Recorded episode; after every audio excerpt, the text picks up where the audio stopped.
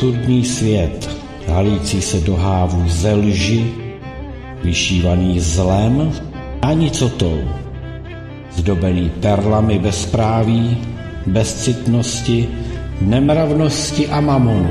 A mamonu.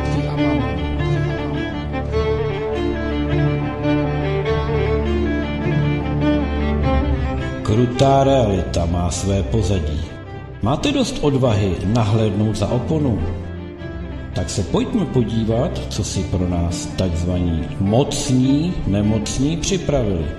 Co považují pro nás za vhodné?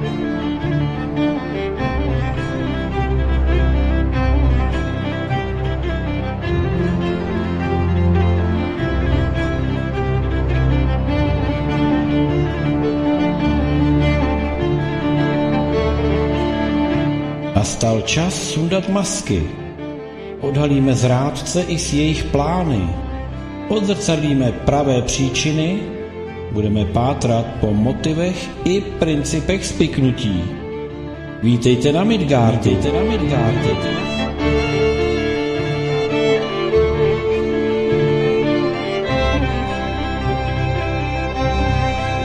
Držte se, protože přichází zemětřesení.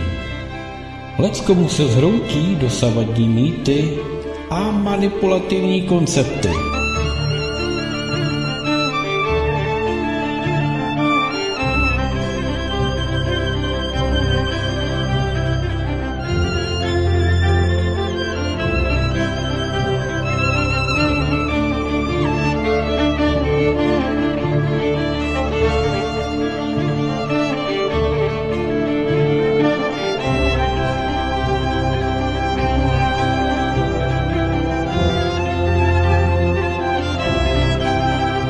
Vítejte v pořadu Pokřivená zrcadla tohoto světa, tohoto světa, tohoto světa.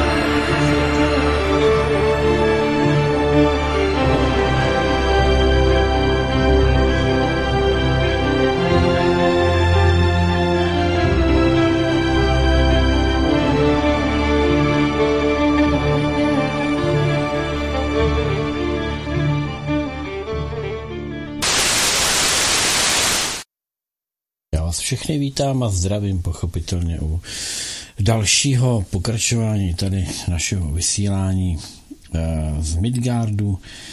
Eh, těší mě, že eh, jsme opět s vámi, že jsem s vámi v éteru, že se slyšíme. Co mě těší méně, musím říct, tak to je to, že tu se mnou dneska nebude můj host Míša. Přesto, že jsme se jí snažili oživit různými způsoby, eh, její teplota neustoupila, moribundus jí stále drtí a tak nezbývá než Míšu dneska. Co omluvit? Přejeme Míše, ať se co nejrychleji uzdraví, ať eh, jí klesne teplota, ať se jí vyčistí hrdlo a ten moribundus a to svinstvo, co asi někde na ní vysypali, tak, aby rychle odešel. Bude nás poslouchat, tak Míšu, my tě zdravíme. A jak říkám, přejeme ti brzké uzdravení. Dneska slaví pochopitelně Zdeňkové, eh, Zdeňkové, Zdenkové a a, a, a Zdenko, tak e, Zdenkoové, asi nevím, jak to skloňovat. Takže doufám, že máte oslavu pánové v plném proudu a že se, promo, že se také promořujete. Vidíte, že i mě trochu ten moribundus e, zlobí, ale to je vždycky na začátku, než se rozmluvím, pak už to pochopitelně je lepší. Tak eh, doufám, že si dneska ten eh, pořad užijeme, eh, že si uděláme zase nějakou interakci. Mám tady telefon, pokud byste mi chtěli psát, nebo byste chtěli volat do vysílání, tak připomenu telefon sem do studia 774 139 044. Tak, to je takové číslo, které se dobře pamatuje. 774 139 044. No tak to jenom, abyste věděli. No a máme pochopitelně spoustu témat, eh, nevím, na který skočíme dřív, ale nejvíc mě rozesmálo eh, vysílání KTV, kde byl přenos z toho, jak Rakušán, oni spousta lidí mu neřekne jinak než ušák, jo, nebo vykulený ušák. Já si myslím, že ne, není potřeba uh, ho takhle titulovat. Pro mě to je prostě člen skorumpované, uh, zaprodané a skorumpované a vlastizrádné vlády. Jedno, jak vypadá, si má někdo velký uši, velký oči, nebo někdo má bradavici v místě, kde jiní mají třetí oko.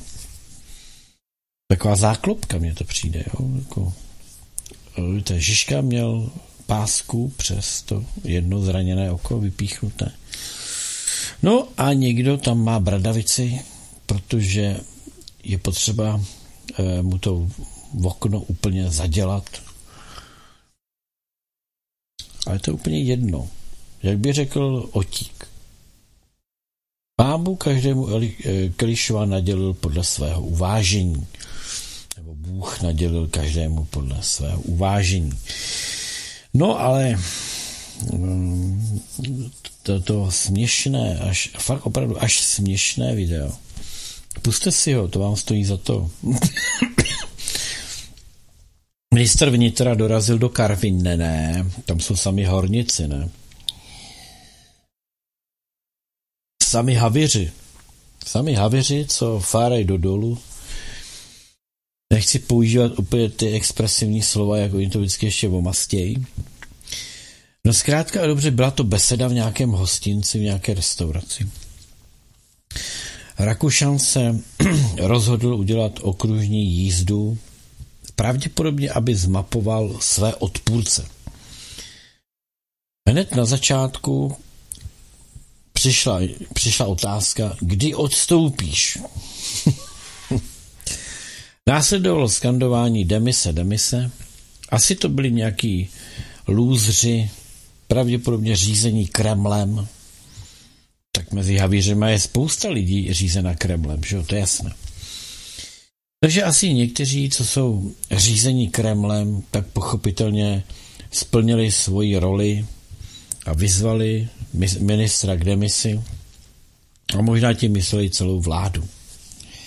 A propo, nevím, tedy, protože tam byla, to, tuto je tam byla třetina nějakých fízlů v civilu, eh, kteří nikdy nefarali, protože nejsou havíři, tak zkrátka a dobře, eh, nevím, jak se to pak vyvíjelo dál, já jsem viděl jenom ten začátek, to mi stačilo. Takže eh, koukněte se na to, je to pochopitelně na KTV, jestli to ještě nesmazali. Co je ale zajímavé, to mi dneska volal Karel Světnička, říkal, představ si, že tam bylo asi 6 tisíc nějakých um, komentářů pod tím letím a jsou smazaný. Ale podstatné je, že v naší vlasti nemáme cenzuru. E, není tady potřeba upírat z ústavy dané právo lidem, aby vyjadřovali svobodně svůj názor. Tak hluboko by tato vláda nikdy neklesla. Nemusí klesat. Ona už je pokleslá. No a pochopitelně jsme tady mluvili také o e, poslanci Richtrovi, jehož Jan Richter za ANO, poslanec, který byl účasten v jednání bezpečnostního výboru parlamentu, protože jeho dcera tam málem zemřela, naštěstí málem, ale ona málem zemřela proto, že celý ten zásah byl velmi prapodivný a tam, kde měli být záchranáři, tak ty tam nebyli a byli tam policajti.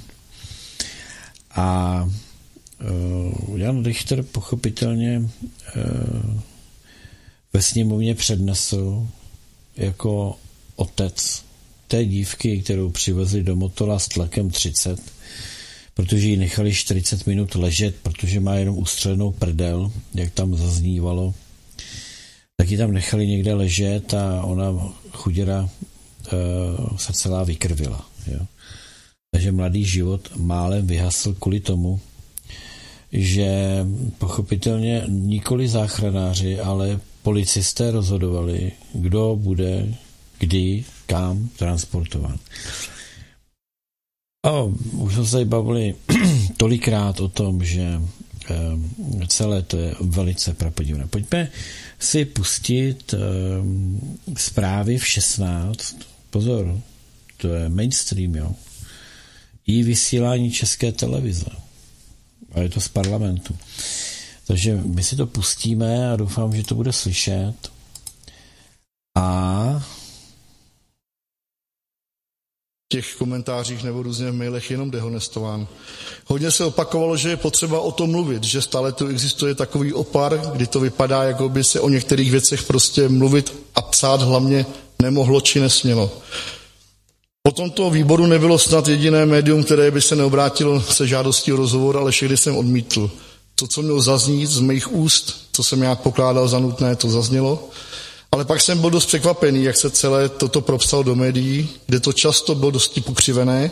Do pusy mi bylo vkládáno i to, co jsem neřekl, i když jindy sociální sítě moc nesleduji, tak tentokrát asi tím, že to bylo tak osobní, tak mě ty některé reakce tam dost zaskočily. Několikrát za den mi volala i dcera a posílala print screeny z těchto zkazů ze sítí, z diskuzí a fakt nemělo smysl jí říkat, ať to nedělá, protože ona toho byla tak plná, Můžu říct tady i, že se jí částečně na to i omlouvám, protože ona to jako přímý účastník těch věcí prožívala daleko víc a hlouběji než já samozřejmě a spousta věcí se jí dotkla, takže jsem slíbil, že budu se co nejméně vyjadřovat konkrétně k těm věcem. Přitom je samozřejmě všechny vím, protože komunikativní je. Několikrát za den, to jsem říkal, pardon, z jednoho, to jsem taky říkal, se omlouvám, jsem tak, ještě takový trošku z toho zmatený, nechci říct, že popleta. A to byl i důvod, proč jsem se rozhodl vystoupit dneska, když jsem se na ten svůj, svůj vystoupení připravil, abych se s vámi podělil o té skutečnosti, kvůli tomu, co následovalo po tom mém čtvrtečním vystoupení. Měl jsem pocit, a mám ho stále, že celý výbor ho vnímal jako nekonfliktní, že to vnímal spíše jako svědectví táty, který byl nejblíž té situaci ze všech ostatních. Ono se jinak hovoří o tom, když to prožíváte, jste s tím konfrontováni a jinak, když rozhodujete před i po a vyhodnocujete. Takže já se o ten dojem, že tam to na tu půdu patřilo a že tam to bylo dost důležité, aby to tam zaznělo a všichni slyšeli, aby to bylo svědectví moje a aby z toho byly nějaké podněty, aby do budoucna jsme tyto věci nemuseli řešit, anebo jsme je mohli eliminovat a mohli jsme se o tom pobavit tak, aby jsme jim předcházeli. Mám potřebu trochu rozvést právě ty věci zde takto veřejně, aby se to nepřekrucovalo, protože do těch médií, jak jsem jich zmiňoval, se to propsalo pokřiveně a mezi lidmi kolovala pak spousta nesmyslů a i to zranění mé dcery vlastně jako by zlehčovali e, nějakým způsobem. Lidé psali různé věci o těch hloupých, že jsem si to celé vymyslel, že chci být zajímavý, že to dělám kvůli našemu panu předsedovi, za PR, spoustu urážek. O sobě přečí jsem musel a slyšet, že to dělám pro hnutí a že jsem vlastně e, člověk bezpáteřní, který vlastně proto jenom, aby to, ta značka hnutí ano byla v médiích, tak jsem schopen se takto chovat e, i ke své e, dceři. Zajímavé komentáře má například Kudláčková, jestli znáte to jméno jedné herečky bývalé. Já teda doufám, že snad neexistuje tady v tom sále, neexistuje člověk v naší republice nebo vůbec člověk, který by se chtěl zviditelnit na tom, že mu má zemřela dcera. Nedokážu představit. Proč jsem vystoupil až po třech týdnech, že to nesedí a je divné? I takové otázky v těch komentářích padaly. No já už jsem to nakousl na začátku, bylo to strašně osobní, citlivé nejen pro mě a dceru, její matku a spoustu dalších, ale šlo o tu věc, že my jsme měli prvotní zájem jenom o tom, aby ona byla v pohodě, aby jsme se o ní mohli postarat, aby jsme jí věnovali daleko víc času, 20 letá, jo, aby jsme ještě byli v tom, že 20 letá dcera už si žila v uvozovkách svým vlastním životem, aby jsme byli co nejblížší, ty nejbližší, aby jsme ty chvíle toho utrpení, který má a ty děsi, které se jí určitě možná ještě pár let budou vracet, aby jsme mírnili. Takže jak to bylo osobní a to, takže stále někde jsem pak slýchal ty nepravdy nebo popis něčeho, kdy vím, že realita je jiná, pravděpodobně bych ani nevystoupil na tom výboru. Ale když slyšíte tu od policejního prezidenta, ministra vnitra, tady dokonce v neděli v partii na primě říká pan premiér Fiala, že s každým, a podotýkám, zdůraznila, s každým jsou v kontaktu, zejména to vypadalo tak, že on je s každým v kontaktu, tak já uvádím, že ne. V kontaktu Budeme trošku muset čekat, protože uh, se mi to celé nenačetlo, teď se po chvíli bude načítat. Teď přijde velice zajímavá pasáž právě, uh, která se bude týkat uh, srovnání uh, jakési, jakési Eh, těžby popularity v uvozovkách, čili PR vládních činitelů, kteří nejsou ani schopni eh, dělat to, co potom někde vykládají, že dělají. Je to, je to klasický prostě. Oni, oni jsou tak prolhaní a tak ubozí, že vykládají, jak oni se starají. A to je Lipánek, že jo, když Lipánek se staral o lidi, kteří byli v Izraeli, pak se ukázalo, že nehnul ani brvou jako ten člověk. A že kdyby se nestarali trochu Slováci eh, o svoje občany a u toho neumožnili také eh, odsun nebo, nebo deportaci eh, Čechů, tak se u tom ty lidi nedostali. Kde kde berou tu drzost vykládat, že pracují, když nepracují. Za tohleto každý zaměstnavatel většinou vyhodí ty, které platí. No a my si je platíme. Čili eh, ani jeden z těch kreatur, ani jedna z těch kreatur, která sedí v nějakém ministerském křesle, není tam o to, aby nám vládla. Nikdo z nich nám nemá právo vládnout. Oni nevládnou. Oni se jmenují vláda, ale oni nám nevládnou. Oni vládnou věcem, které mají sloužit občanům. Čili oni nevládnou občanům, oni vládnou procesům, které jsou ve prospěch občanů. Oni to znamená vládnou, pomlčka, řídí procesy té společnosti, smí na to utrácet jedině a pouze peníze občanů a peníze občanů smí utrácet jedině v prospěch záležitostí, které zařizují pro občany. Nemají právo, a nikdo jim nedal mandát, utrácet peníze ve prospěch jiných občanů financovat válku někde na jiném území, honit si tím triko a dělat si nějaký politický body u svých chlebodárců. K tomu jsme jim nikdo nedali mandát. Ani ti, kteří jim to hodili v těch volbách, jim nedali mandát utrácet společné peníze. My, ano, máme nastavený systém solidarity, ale systém solidarity vůči občanů, občan vůči občanovi České republiky ale ne vůči občanům jiných států.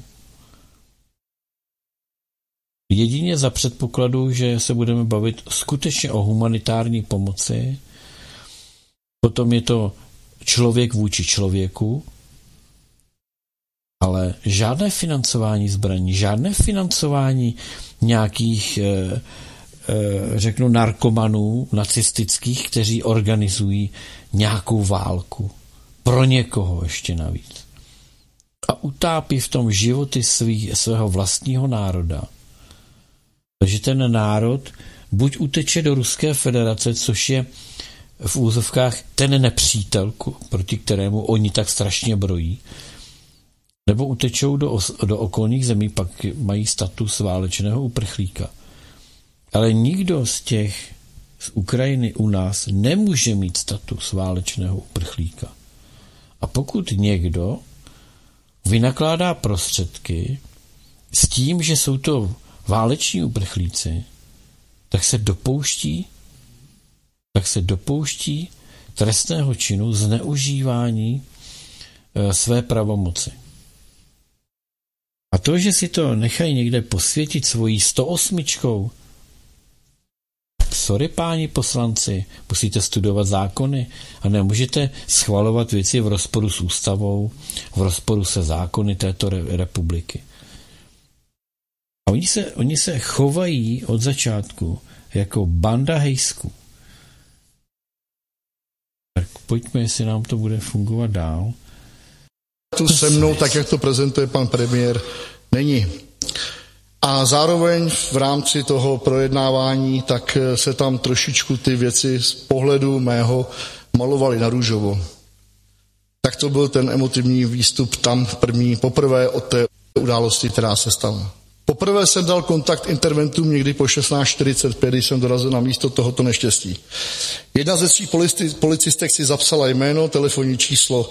Já jsem se, s mnou byli ještě dva eh, rodiče nebo příbuzní nebo kamarádi, kteří měli dotazy podobného charakteru na to, eh, že nemůžou se dovolat, nemůžou najít, nemají kontakt na určité osoby, zaznamenali si naprosto totožné informace jako na mě, ke mně teda, a já jsem odcházel s tím, pohyboval jsem se jako poblíž, ale nebyl jsem přímo už u té pásky, odcházel s nabitým dojmem toho, že mě budou informovat o tom, zda dcera je v nemocnici, nebo co se stalo, nebo kde bych ji mohl po případě hledat, protože jsem jim uvedl, že telefonní číslo a telefon vyzvání, ale bohužel ho u sebe nemá. Přestože jsem eh, kontakt sám z vlastní iniciativy předal ještě dvakrát, nikdo se mi v následujících třech týdnech neozval. Jen druhý den navštívili v nemocnici dceru policisté, kterou přišli vyslechnout. Eh, tam se to víceméně týkalo k tomu případu, co se udál.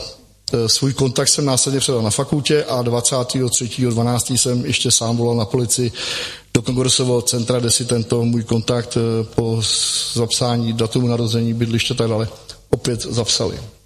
Tady se chci malinko zastavit a říct něco, co proběhlo krátce před zahájením této schůze poslanecké sněmovny, že vzhledem k tomu, že se na tato vystoupení ve sněmovně připravuji na všechna, 99% sám, nebo 85, abych těch 15% nechal na čísla a ty věci, které já nejsem schopen ovlivnit, tak jsem zde měl větu, že až do čtvrtečního dne, než byl ten bezpečnostní výbor, se mi neozval úplně nikdo, a zde to musím malinko změnit a doplnit. Eh, dneska před jednáním poslanecké sněmovny jsem měl schůzku s policejním ředitelem, generálem majorem panem Matějčkem a jeho kolegou a zde by byl vysvětlován celý postup toho od příchodu do té třídy po snesení dcery dolů, nechání před filozofickou fakultou, x minut pak přenesení do před Rudolfinum zase nějaká doba a tak dále a zejména jsme řešili, on to slíbil na bezpečnostním výboru, to dodržel, a zejména jsme řešili ten způsob té komunikace. Samozřejmě z mě, ze mě ne, nedostal ty, tu, jakoby, informaci, kterou jsem já předal, že mě interventi nekontaktovali, tu mi u mě zůstala dál, že na tom si budu trvat, protože uh, přišel s tím vysvětlením, že údajně jsem, anebo to možná někomu řekli, ale já to takovou informaci neměl, že by to bylo informace zda ta moje dcera je v tom shromaždišti v Rudolfínu. Já teda tohle jsem nezachytil, ale zároveň, kdyby byla v shromaždišti v Rudolfínu, tak má ten mobil, tak na to já nepotřebuji interventa. Jo. Takže to jsem jako chtěl říct, že tady úplně si nerozumíme, ale zároveň eh, já jsem nabil dojmu, že jsem na tu policii volal dvakrát. A ono to dvakrát bylo, ale jednou to volali oni mě. Já jsem tam volal 1529 a 1534 eh, volali oni mě a zde se omlouvám už na tom výboru za chybnou interpretaci z mé strany, protože v tom návalu všech těch věcí a emocí se mi ty dva telefony vlastně spojily v jeden, protože při obou telefonátech, které byly, jsem říkal totožné věty a totožná slova. Takže i ten dneska pan eh, policejní ředitel mě to ukázal, co jsem říkal, takže tam jsem já tady jakoby malinko pochybila. Panu řediteli já děkuji za vysvětlení tohohle toho druhého telefonátu, který vlastně už nebyl jakoby můj, ale už byl jakoby od nich, eh, bylo to v tom čase, takže tady. Byl jsem zároveň ujištěný a ptal jsem se na to dneska pana policejního ředitele, policejního ředitele několikrát, že pokud dokoliv z postižených, a proto to říkám tady na mikrofon, má pocit jako já, že je on je připraven každému individuálně vysvětlit celý ten postup, i ty způsoby eh, zacházení eh, s těmi informacemi a komunikace v rámci této akce. Takže aby zase nebylo médií uchopeno to, že dneska jsem dostal informace já proto, že mám status poslance a nějaké VIP zacházení. To by jsem se jako vyprošoval. Stále se taky opakovalo, že jsem kritizoval policisty záchranáře, takže znovu opakuji ne. Naopak všem, jak z místa zásob policistů, včetně lékařů a IZS, tak následně všem, kteří se starali nejen o moji dceru v nemocnici, ale i o ostatní pacienty, patří poděkování a já jako táta své dcery za ní všem děkuji. To jsem říkal i na tom bezpečnostním výboru. Já jsem tam do nikoho nekopal tak, že by měl nabít dojmu toho, že já jsem ten, který jde rozvrátit policii. Rozhodně ne.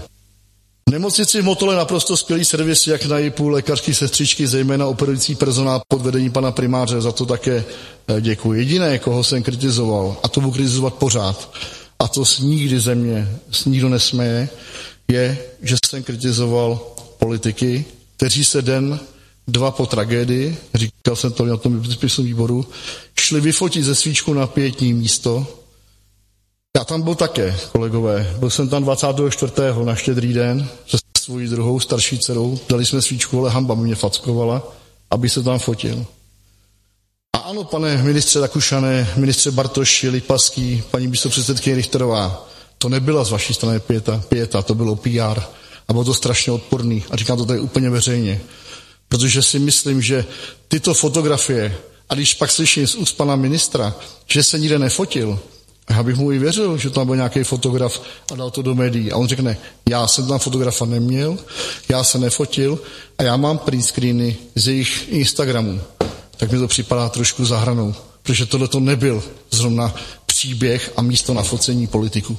To tady říkám úplně zodpovědně za sebe.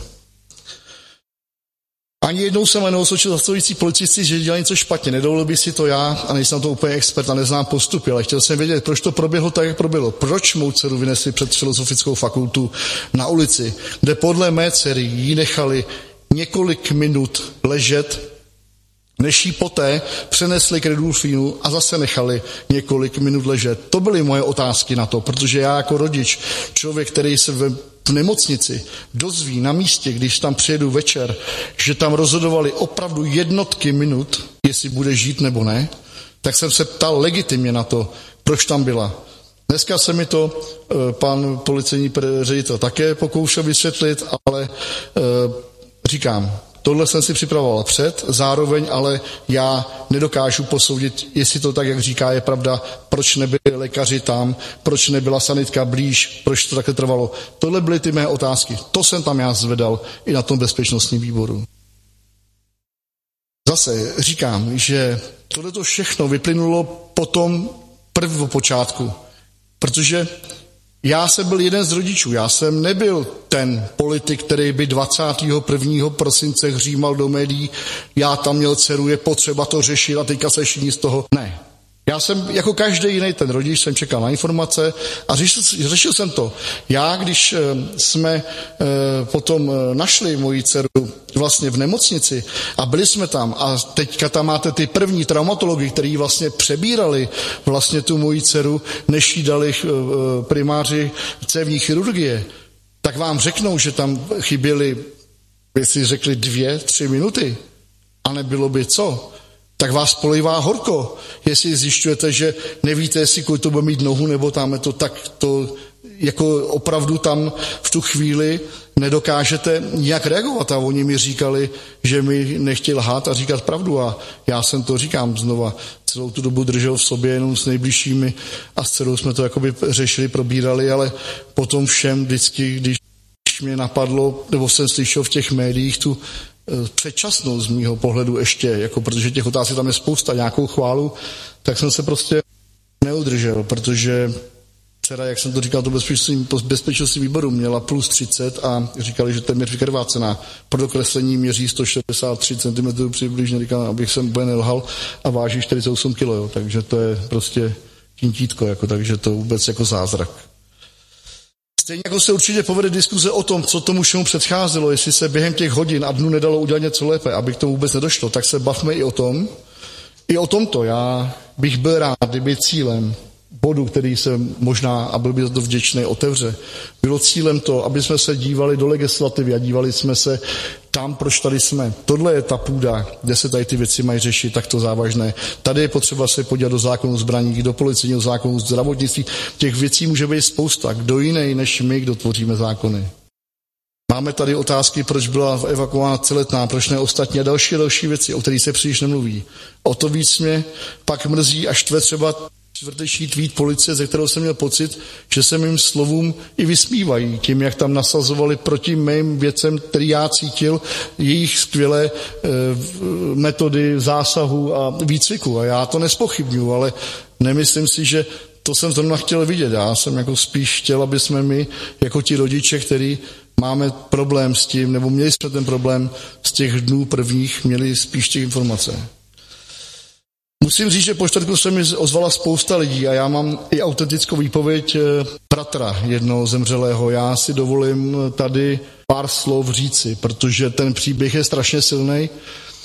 On mě kontaktoval hned ve čtvrtek po bezpečnostním výboru, protože e, sám si na mě dohledal číslo, přes někoho nebudu zkoumat moje číslo i tak na veřejných webových stránkách, takže je mi to úplně jedno a e, chtěl slyšet nějaké z místa nějaké informace, když zjistil tam mám, že jsem tam měl dceru, protože on nevěděl, kde se v tu chvíli nacházel jeho, nalézal jeho bratr.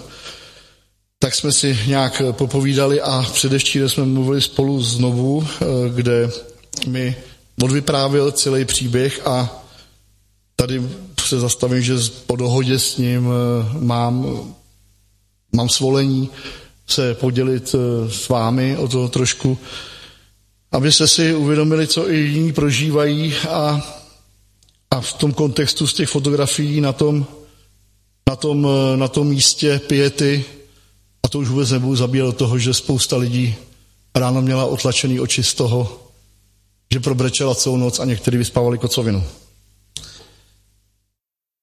Pan, ten bratr budu říkat, nebudu jmenovat, tak eh, ten eh, mi, jsme si volali předevčírem a vyprávěl celý příběh, jak eh, volá, protože je, není z Prahy, tak intervenci scháněl, kontakty, telefony, volal na krizovou linku, nikde nic, nikdo mu nic neřekl. Nakonec sám z nějakých mediálních výstupů zjistil, kam se ti pacienti odváží. Tak si udělal seznam nemocnic, telefonní čísla obvolával. Marně, buď to nevěděli, nebo naopak zase někde se i dozvěděl dokonce, že nemůžou informovat. Až se do noci dopátral toho, že, že jeho bratr leží v nemocnici ve vojenské Praze v nemocnici.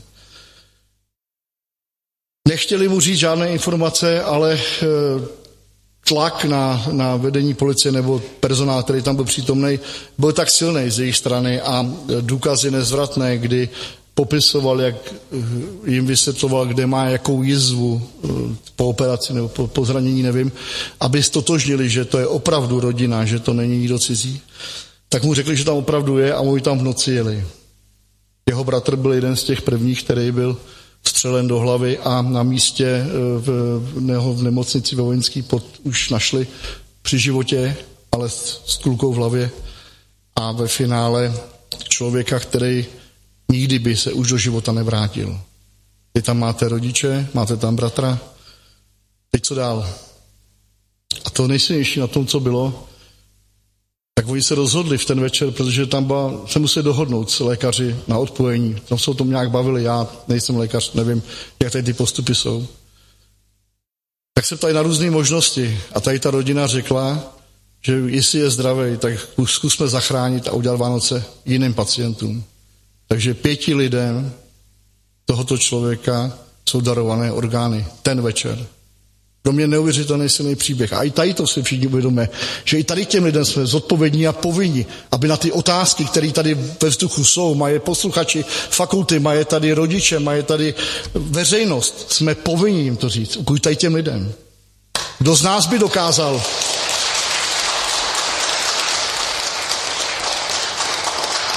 Kdo z nás by dokázal v této situaci se takhle zachovat ještě? Bo pro mě to jen, já teď se ještě klepu, jak neuvěřitelný příběh, strašný respekt té rodině a k tomu bratrovi. Mám to svolení, nedovolil bych si to říct bez jeho svolení, mám jsme domluvený, potkáme se. Dále jsme četli o zahraničních turistech, kteří byli potřební přes fakultou a tam taky z jejich pohledu nebylo všechno v pořádku. Empatie a jiné věci, informace. Neberte to opravdu za politický projev. Berte to tak, jak to cítím. Já bych to tady řekl nebo jinde, i kdybych nebyl ten poslanec. Ale tady ten prostor tu mám. Je to projev mě, táty, který mluvil s dalšími i rodiči a tady zejména s tím bratrem, že všechno není zalité slunce, jak nám bylo předesláno v těch tiskových zprávách, které byly. Protože se podíváme na první tiskovou zprávu, která byla hned ten večer, kdy jeden ze zasahujících prvních důstojníků říká, že si myslí, že jsou na cvičení. A mysleli si, že u toho vevnitř řeknu stop, konec, klapka, hotovo. Je to, já to mám taky, ten záznam je, existuje, není to nic, co bychom si tady vymýšleli.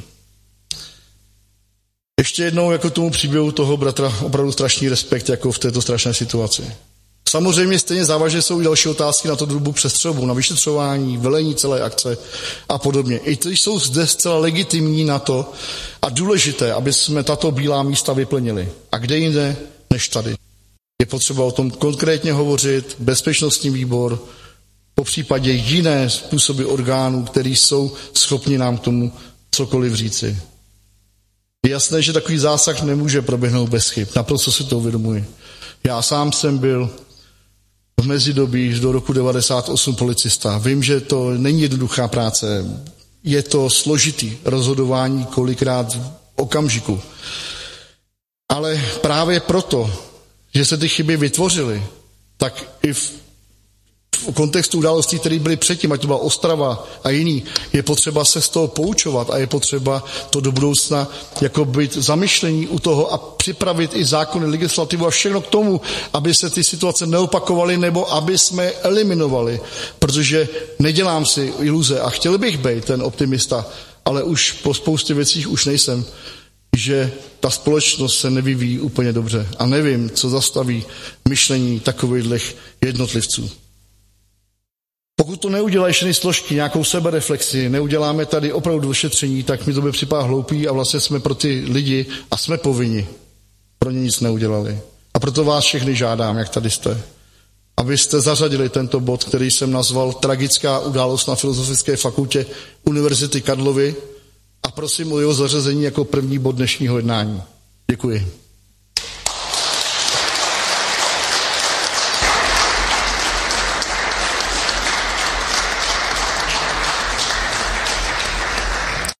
Tleskala menšina té sněmovny,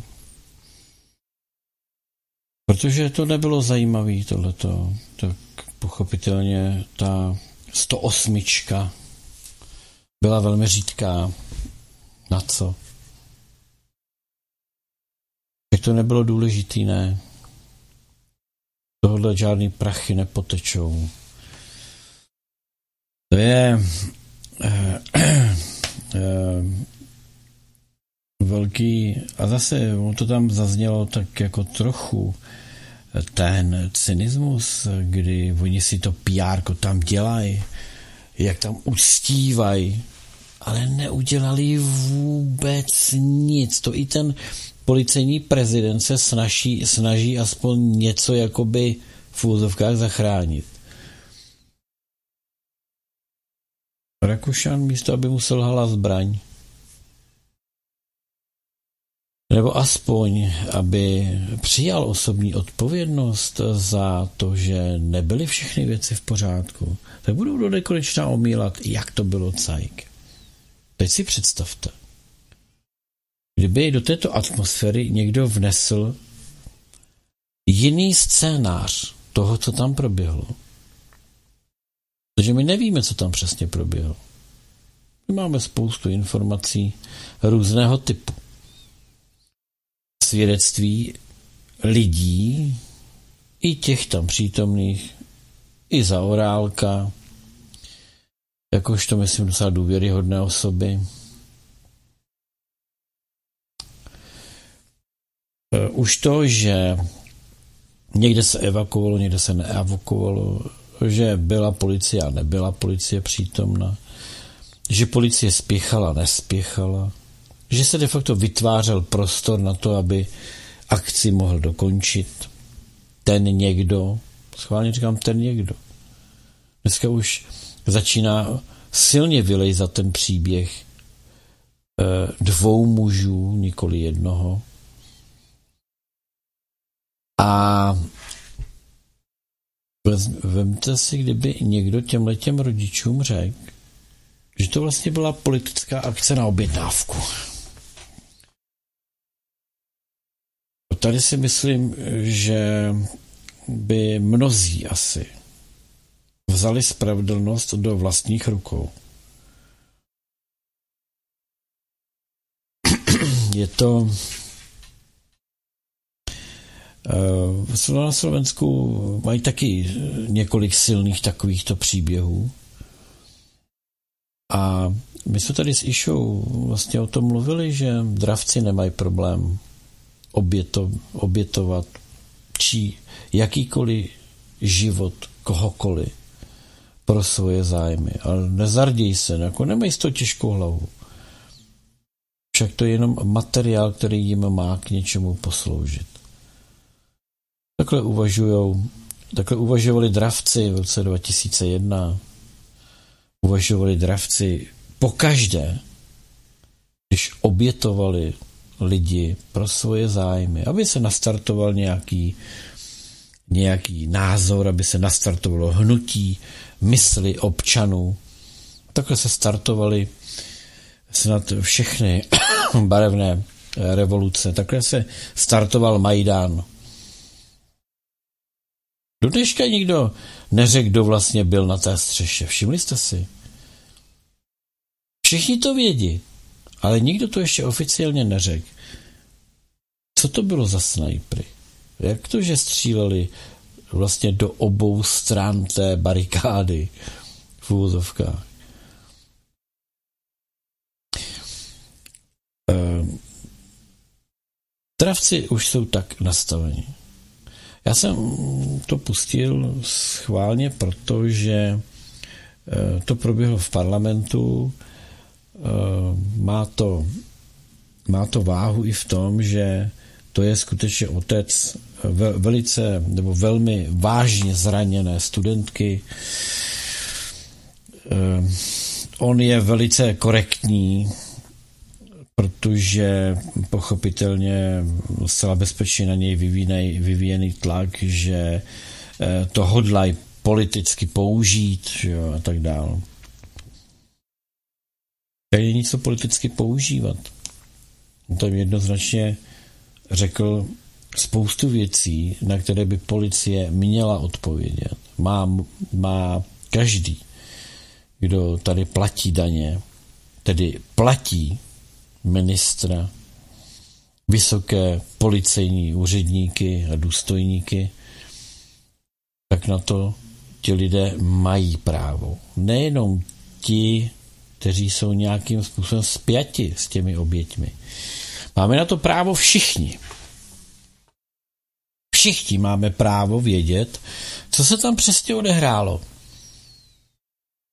V čí prospěch to se pochopitelně časem ukáže, ale v čí prospěch se tam obětovali lidé? Byli obětováni. V čí prospěch? Kdo to organizoval? A kdo se zachoval tak, jak se zachoval? Všichni na to mají právo. Proč? No, protože zítra tam můžou být jiní lidé, buď my sami, naše děti, naši známí, naši příbuzní. A nebo ideální, aby do takových situací se už nikdo nedostal, protože kupčení se svým vlastním národem je, je vlastizrádný čin toho nejhrubšího zrna. Pojďme od toho pryč, protože mě osobně se z toho zvedá žaludek. My jsme tady pochopitelně řekli, to, to vyšlo nám. Řekli jsme tady jistou zkazku o tom, že my jsme svoje řekli a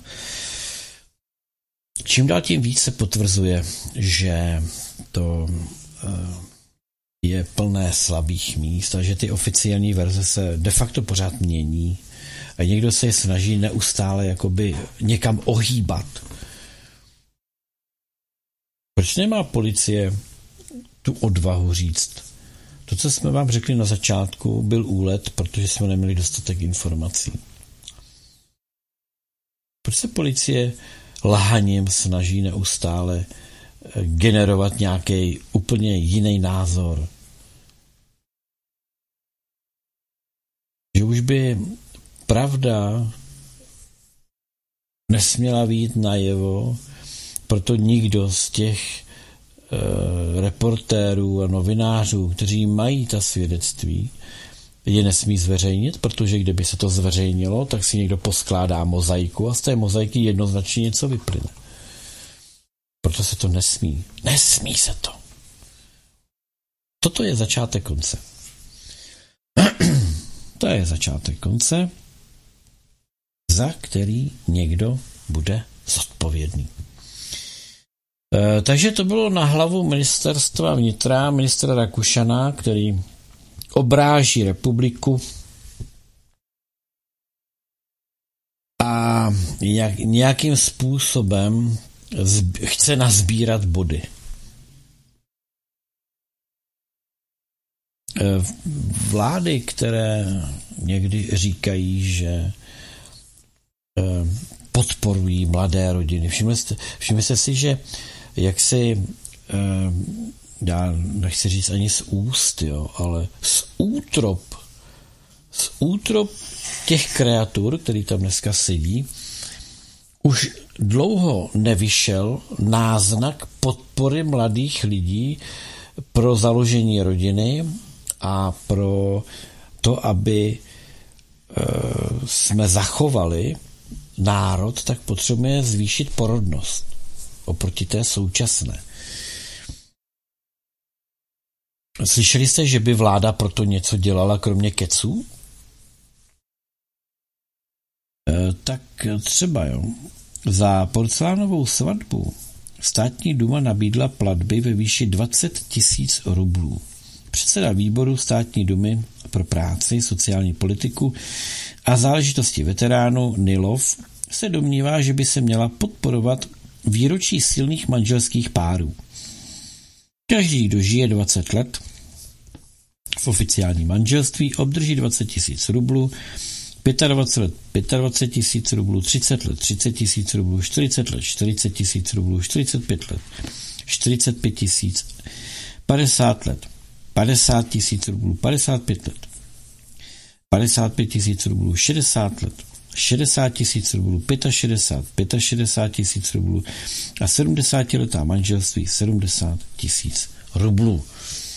Jak je to prosté? Ehm, pokud eh, vláda chce, aby lidé něco dělali, no tak je bude v tom směru podporovat. Takže zatímco eh, to už asi třetí nebo čtvrtá zpráva, která jednoznačně potvrzuje, že Ruská federace plní svoje jaksi nastíněné kroky v podpoře mladých rodin, v podpoře rodiny jako takové, v podpoře eh, té tradiční rodiny. tak na tom pracují intenzivně. U nás se maximálně ministr zamyslí a vymyslí nějakou motivaci pro to, aby lidé udávali lidi. Takže ehm, ten, ten rozdíl v tom pojetí té služby lidem jo, je obrovský. Pojďme se podívat na Slovensko. Mám tady nějakou, eh, mám tady nějaký přehled. Čeho? Demonstrací. Protestou proti Ficovi, proti jeho vládě, proti tomu, že chtějí, aby byli odsouzeni vrazy, násilníci, vyděrači, korupčníci, tak údajně na Slovensku sílí, údajně na Slovensku sílí tlak, aby Ficová vláda, která se takhle chce zachovat k těm předchozím politikům, takže to není správná cesta. Zatímco většina Slováků v tom má docela jasno, tak eh, prý lidé na Slovensku uh, dělají protesty. Uh, denně, jo. Jinak, organizovat paralelně 15 protestů je v celku slušné.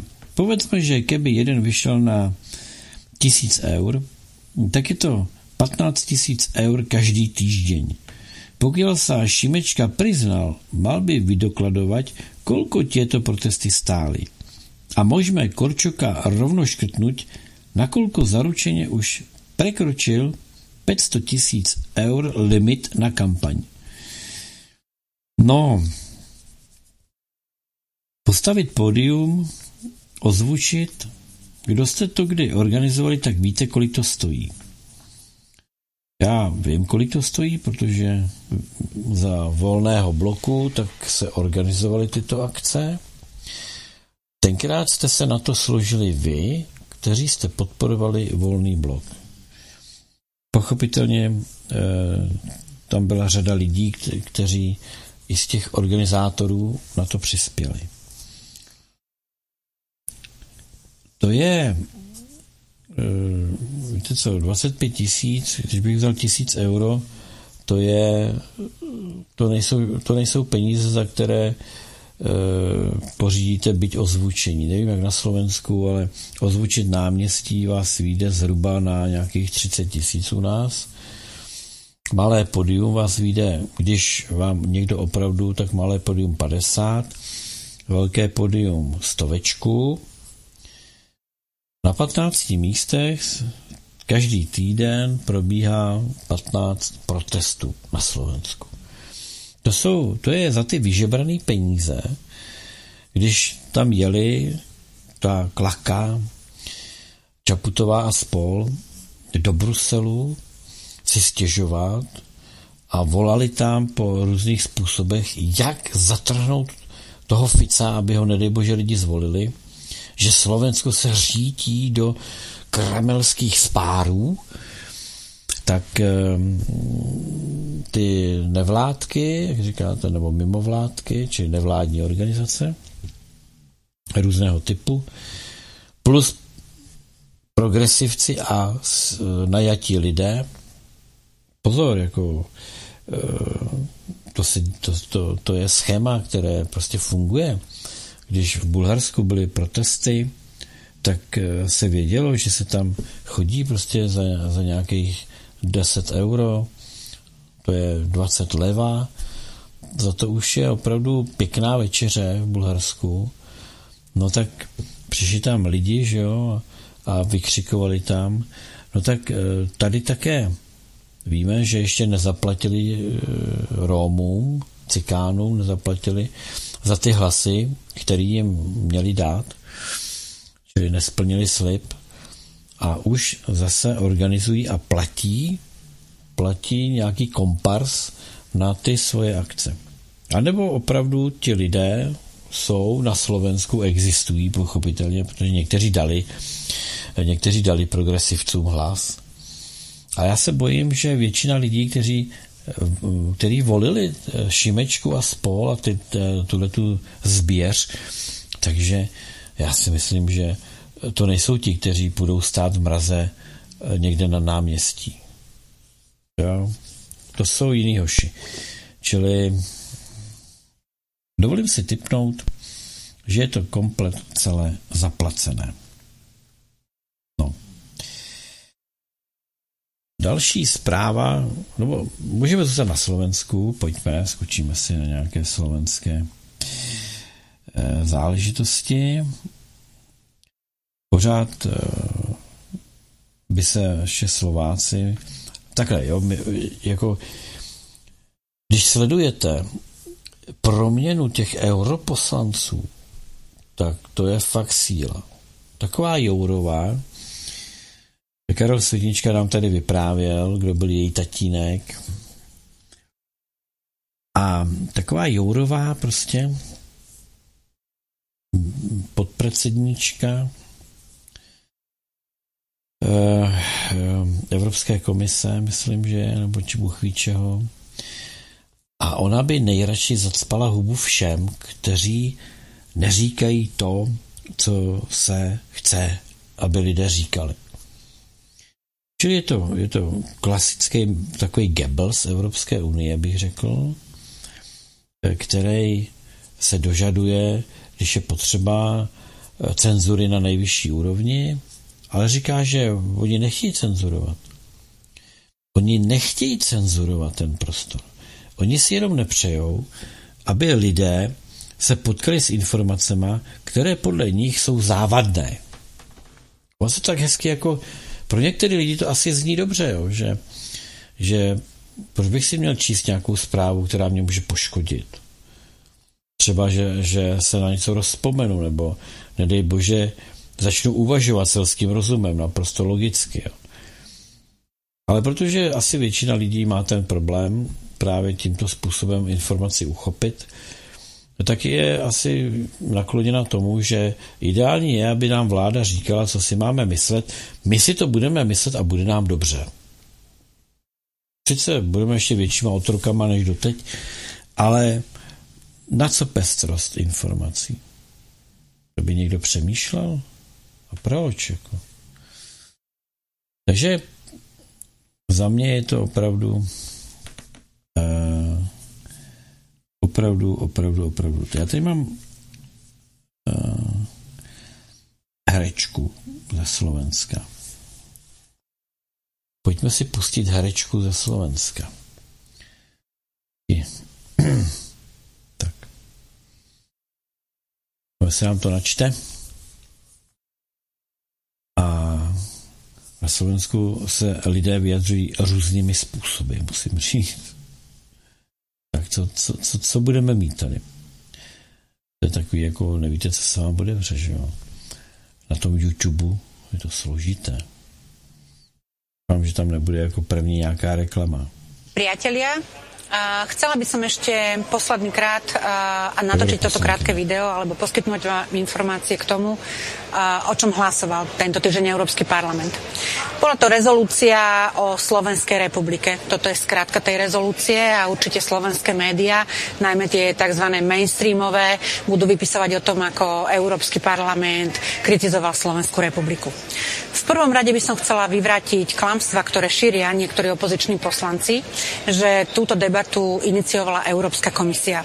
Túto debatu iniciovali poslanci Európskeho parlamentu, najmä za Slovenskú republiku, čo je veľmi smutné. Špeciálne za EPP, teda za konzervatívne strany, je spravodajcom pre túto absolútne bezprecedentnú rezolúciu voči svojej vlastnej krajine Vladimír Bilčík. V rezolúcii sú uvedené mnohé nepravdy a mnohé zmetočné informácie, pretože ešte v decembri, keď si pamätáte moje vystúpenie v plene Európskeho parlamentu, som hovorila o tom, ako má fungovať legislatívny proces v, procese príjmania legislatívy. A to platí aj dnes. Sťažujú sa, že vraj je e, použité skrátené legislatívne konanie. Len tento týždeň v plene Európskeho parlamentu prebehlo viacero hlasovaní, ktoré žiadajú konanie v, ako keby v skrátenom legislatívnom konaní. Tak neviem, prečo taká kritika Slovenskej republiky za, skra- za formát skráteného legislatívneho konania. Debata v plene Národnej rady Slovenskej republiky prebieha a veľmi pozorne ju sledujem, takže neviem, čo vlastne chýba opozičným poslancom. V závere mi dovolte jednu vetu. V Európskom parlamente pôsobím od roku 2004. Zažila som tu niekoľko vlád, či už ako reprezentantka koaličnej alebo opozičnej strany. Ale nikdy za celý ten čas som nepredkladala rezolúciu voči vlastnej krajine toto volebné obdobie a toto legislatívne obdobie je charakteristické aj tým, že slovenskí poslanci reprezentujúci Slovenskú republiku už predložili druhú rezolúciu voči vlastnej krajine. Európsky parlament nie je inkvizičný súd. Európsky parlament má spolupracovať pri príjmaní legislatívy, ktorá má pomáhať občanom členských štátov a Európskej únii ako spoločenstvu. Ale takýmto spôsobom naozaj Európska únia nejde dobrou cestou a je veľkou hambou, že na tom participujú aj slovenskí politici voči vlastnej krajine. To je jakoby hodně. Eh, hodně silný téma, když si uvědomíte, že dobře, my tady máme nějakou Jourovou, která nám tady kalí vodu, zavádí nám tady nějaký nesmysly, a poškozuje pochopitelně eh, občany České republiky, ale aby to došlo tak daleko, že eh, europoslanci, kteří zastupují slovensk, slovenské občany v Evropském parlamentu, aby přijímali rezoluce, čili aby, jak se říká, tahali špinavé prádlo e, z domu ven, tam to prádlo ještě víc umazali a potom se, se tím tam všichni mazali a, a chtějí sankce vůči Slovensku. Oni si neuvědomují, že jakékoliv sankce typu rezoluce, která, které mají potom na konci způsobit nějaké sankce, zavření, zavření kohoutku s penězma, že to poškodí občany? To je přeci vlastně zrada. Jestli nejsou schopní a ochotní přijmout výsledek demokratických voleb, tak co to je za demokraty? Já tomu pořád nějak nerozumím. Možná, že řada z vás tomu taky nerozumíte. Já vlastně nerozumím tomu, že jim se ta demokracie tu a tam hodí, jako jo. Tu a tam jako dobrý, ale když se nám to nelíbí, tak to prostě odsoudíme, zlikvidujeme a spálíme tu zemi, jo. Si vůbec o sobě myslejí. Měli by jim, v tuto chvíli by jim ty mandáty měly být ukončeny. Bohužel, ale na tohle třeba ani evropská legislativa jakoby ne, ne, ne, nepomýšlí, nebo mě opravte, třeba to někdo víte, že lze ty europoslance odvolat. A možná, že existuje, že tam nějaké ustanovení, že pokud by přestali hájit zájmy že eh, Slovensk, eh, těch občanů, které zastupují, že je potřeba je odvolat, že na to jsou nějaké páky, nebo by je museli eh, žalovat za vlastní zradu a potom jako trestaný by jim ten mandát musel být ukončen. Jo. Si pravděpodobně, když půjdou do basy, tak, tak nelze. Čili to jsou tak absurdní záležitosti, ale vidíte, kam, kam to dopracovali. Jo? To je tak, když se ta demokracie takzvaně kouše do vlastního ocasu. Ach, jo. Nelíbí se jim to, co tam dělá Robert Fico. Protože chcou rozkryt i covidovou mafii. Chtějí rozkryt spoustu věcí. No, tak to budou ty protesty, tam se vystříkají z peněz, ale Soros má peněz dost, že jo, to jako potřeba nějak řešit. A my máme taky spoustu vlastí zráců. Sestry a bratři na Slovensku, nezoufejte, nejenom vy, že máte takový. My máme taky třeba třeba takový nevím, co si mám myslet, ale řeknu pokrytec, jo. Máme takový jednoho pokrytce na vedoucí funkci. A ten pokrytec jako rozvědčík pochopitelně byl e, nasazovaný proti vnitřnímu nepříteli, tedy proti jakýmkoliv organizovaným skupinám, které měly za cíl e, nějakým způsobem podlamovat a oslabovat vedoucí úlohu strany a pochopitelně roz, s cílem rozvrátit stát. Jan Palách byl, a to se, to se ukázalo z archívů odtajněných, Jan Palách byl eh, organizován v té skupině Hořící pochodeň, nebo tak nějak jsme si jmenovali, a eh, zapálil se, protože to eh, byla aktivita těchto mladých lidí, ke které byli vedeni britským rozvědčíkem, který byl v diplomatických službách v Praze. Čili byl to nepřítel, Jan Palach byl v podstatě tedy nepřítel, by to byla bohužel oběť. Tenhle ten pokrytec uběhne několik desítek let a on jde tomuto chlapci, který podlehl svodům, které přišly z teritoria eh, anglosaských demokratů, čili od té anglosaské demokracie, ty ho zabili de facto, protože mu podstrčili jinou láhev, už ne studený oheň, ale opravdový oheň, opravdovou hořlavinu, tak e, se jde poklonit jeho památce, jde uct, prý jde uctít jeho památku. E, můžeme se jenom dovozovat, že třeba tenhle ten rozvědčík měl za úkol svého času třeba fotografovat lidi, kteří třeba v roce 70, 71 na místě toho upálení třeba šli a položili kitku nebo, za, nebo chtěli zapálit svíčku. To byly ty scénky, kdy tam ty policajti to hlídali a když tam někdo uh, uctil třeba, to byla provokace, že dal tam tu svíčku, tak oni to pochopitelně všechno odnášeli a likvidovali to tam odtať. A on třeba zrovna měl takovýto poslání, jak podporovat budování socialismu tím, že tam třeba byl s fotoaparátem a fotil ty lidi, eh, kteří tam nějakým způsobem se snažili eh, připomenout Jana Palacha. A potom už nejde s fotoaparátem fotit lidi, pak už on se nechává fotit, když tam pokládá ty květiny a tváří se státoprávně a státnicky. Dobrý pokrytec.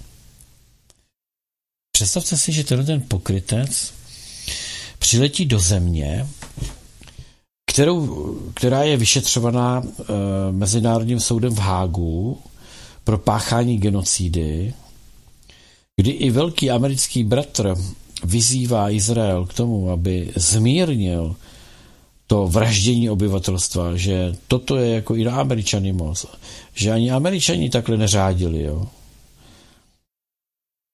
Tak tenhle ten, tenhle ten pokrytec přiletí do této země a vysílá světu jaksi zprávu o své návštěvě, že si cení humanitární pomoci, kterou poskytuje Izrael palestincům v, pás, v pásmu Gazy. To je na přezdržku. Agresor. Ten, kdo to tam praží, ale do civilistů, jo. Ale nestydí se to. A říkají, že ty civilisti, ať tam, ať tam teď odejdou, ať jdou někde, co od něm vyčlenili nějaký tábor tam, tak je tam táhnou, tam nemají co dělat. To bude naše území. Žádné výzvy o tom, že by měli zachovat, tak to, to protestují. To jako, ne, tam už žádný palestinský stát nebude. Jako, neexistuje žádný, nic takového. My to tady srovnáme se zemí radši. Čili je to, je to klasická nacistická metoda kterou použil i Hitler, že jo, vyhlazovací, protože potřebovali území pro svoji krev. Taky vystříleli to, tady ty. No a přiletí. Můžete čekat od někoho, kdo, eh, kdo jede na motorce, aby se sešel s poseltem a, a poblahopřál poseltovi k tomu, že konečně teďko budou ty Německo, česko-německé vztahy na dobré kvalitní úrovni, před teďka to stálo zaprt, protože pořád ještě nebylo prolomeno, co se týká těch Benešových dekretů. Tak co si o to máte myslet? No ale, takže on je to takový zvláštní klouček. Já bych řekl, že jestli by se dal někdo nazvat bezpáteřním patolízalem a vlastizrádcem a pokrytcem, tak já si myslím, že já už mám vybráno. Ach jo. Co mi tady píše? Eh, eh, píše mi tady posluchač Pepa z Ostravy. Ukáž chlape, co nám tady píšeš. Pepa z Ostravy nám píše. No to hnedka řeknu, to musím najít a přečíst. Dobrý večer, představme si přes všechny ty negativy, v jakém stavu během převratu komouši předali naší zemi. 30 let se vyloženě plundruje a pořád ještě není na kolenou. Je to neuvěřitelné. Dnes jsem četl, že se bude rozvážet po Evropě naše největší huť, eh, nová huť Klementa Gutwalda, dnes Liberty. Platí to Evropská unie. Děkuji za pořad Pepa Sostřely. Tak to je jeden z klasických příkladů, eh, jak se to dělá tenkrát na tom západě, jo. Když tady francouzi skupovali cukrovary, tak si tady všichni pláceli po ramenou, jak teda, jo, teď se nám otevřel ten trh, jo. Teď, když nás koupili ty francouzi, jo, tak využijeme jejich pozic na trhu a budeme exportovat. A to jak nevyšlo, jo. Přišli francouzi, koupili a zavřeli ty cukrovary. Protože na co by měli levnou a kvalitní konkurenci? Když Liberty eh, probíhaly ty, to koupení eh, této, tě, této fabriky, nebo jak bych to nazval, to je, že jo, velká korporace, která kdysi byla teda velká a měla světový zvuk. Tam se tam se zpracovávalo uh, velice kvalitní ocel se tam zpracovávalo. Bylo to dáno typem těch hutí, to, jak byly skonstruované, jakého výkonu dosahovaly, takže to potom lze, lze uh, z toho vymačknout tu kvalitu, kterou která někde se nedá dosáhnout a nedá se někdy docílit. Jo. Takže když se to kupovalo, tak přesně někteří predikovali, že to takhle dopadne. Že budou omezovat, omezovat, omezovat a pak to zavřou. No, tak to máme tady. Dohledejte si, za jaké vlády a kdo byl ministrem, který se na tom biznesu podílel. Prostě vybydlíme to a pak to buď rozprodáme, nebo to necháme dochátrat. Eh, Pepo, je pravda, že pořád ještě žijeme a decháme a už tady odtaď toho bylo vybrakováno tolik. Jo. Představte si, jaký jsme měli potenciál, než tedy přišli ti bratři eh, z těch demokratických zón světa a společně s demokracií nám tady ukradli, co se dalo, tak eh, jak jsme byli silní. My jsme z, nějakých, z nějakého portfolia asi 3000 asi 3100 nebo tak nějak eh, sortiment, který v podstatě lze vyrábět. tak my jsme vyráběli přes 1800 jo, položek. Čili víc než polovinu kompletního sortimentu jsme vyráběli, byli jsme soběstační. Vyváželi jsme, dováželi jsme, dokázali jsme si eh, za naše motory jsme si dokázali sem eh, přitáhnout hotové pračky ze západu. Oficiálně se tady prodávalo, že jo, eh, Filko, Ford Filko. My jsme tu pračku měli. Máme ji do dneška. Do dneška existuje do dneška Perio. A to se pořizovala tuším v roce 1973. Takže 50, 50 let ta pračka funguje. No, to ještě, to ještě jako i na tom západě to zboží mělo nějakou úroveň a kvalitu. Ehm, bylo to, bylo to náročné, ale Československo, tehdejší Československo bylo neskutečně silnou zemí. A znova, znova opakuju, byli jsme, byli jsme tak dobří, protože jsme měli obrovskou, obrovskou uh, platformu podpory, ekonomické podpory ze strany Sovětského svazu. Se to někomu líbí nebo ne, jenom díky tomu, že jsme měli levné energie, že jsme měli levné suroviny, že a ta, ta láce vycházela z toho, že jsme platili, čím jsme platili, že jsme nemuseli platit, dejme tomu, nějakýma valutama. Ty valuty jsme si ušetřili a my jsme prostě do toho, do toho Sovětského svazu dodali třeba motokrosové motorky z Čezety. Protože pastevci na tom naháněli tam, tam prostě ovce. Takže to, byla, to, to bylo to, co se směňovalo, jo.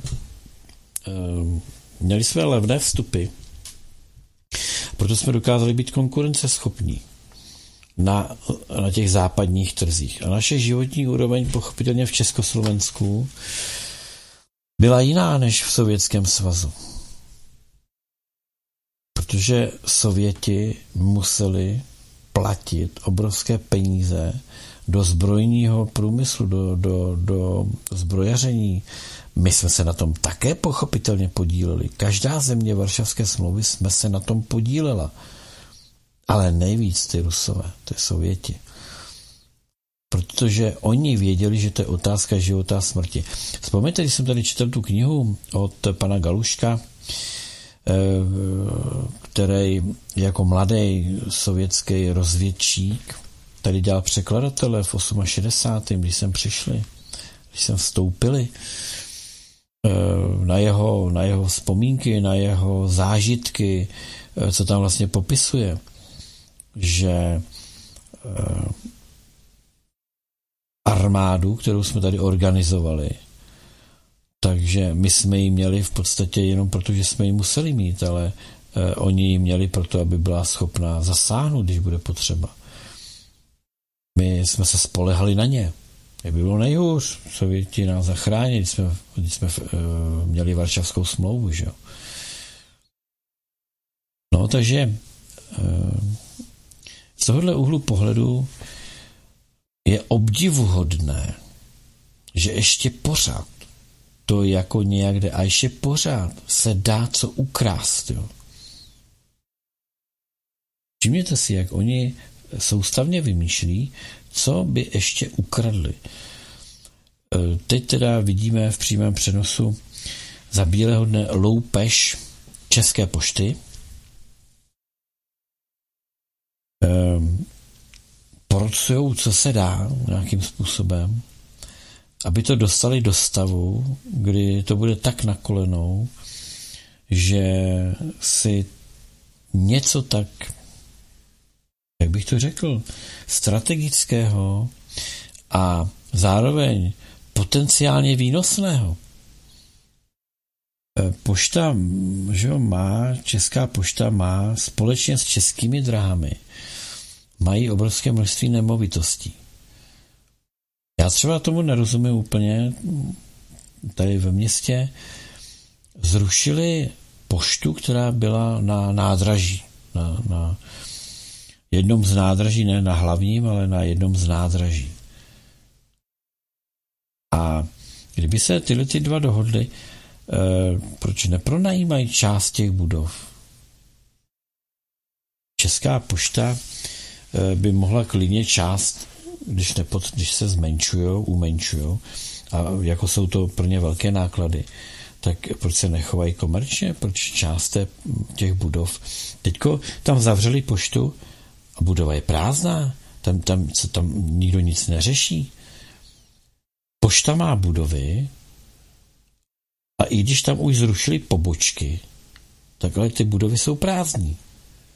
Já se ptám, proč teda Česká pošta nefunguje tak, že nezačne pronajímat. Neviděl jsem nikde ani pokus je pronajímat. Prostě zavřeli dveře, když odešel naposledy ten poštovní úředník, tak zamknul a fertik. Možná ještě dokonce zhasnul. A fertik, konec. Jako. A dál nic. Jako. A buď to spadne, tak dráhy se zachovaly dost podobně, že jo. Pak konečně někdo jako asi se probral, ale i přesto, a pořád jako, že jo, ten moloch, obrovský moloch, Česká pošta, e, to je soustičko, jako jo. To, to budou provizečky, pán. To se o to šábnem. No mi ne. Asi těžko. Ale, ale e, vidíte, jak oni strategicky, takže bavil jsem se tady nedávno o tom, že vymýšlí, Řehka vymýšlí, že v líních u Plzně e, udělají seřadiště e, vojsk NATO a velké skladiště všeho možného, co dejme tomu armáda ve chvíli, kdy se pískne, že se jde do útoku proti nepříteli, co potřebuje. To znamená, že by líně se staly strategickou zónou, eh, na kterou dopadnou první rakety v případě nějakého střetu. Jenomže je potřeba vědět, co se v těch líních dělo. Jo. Nejdřív tam měla stát baterkárna.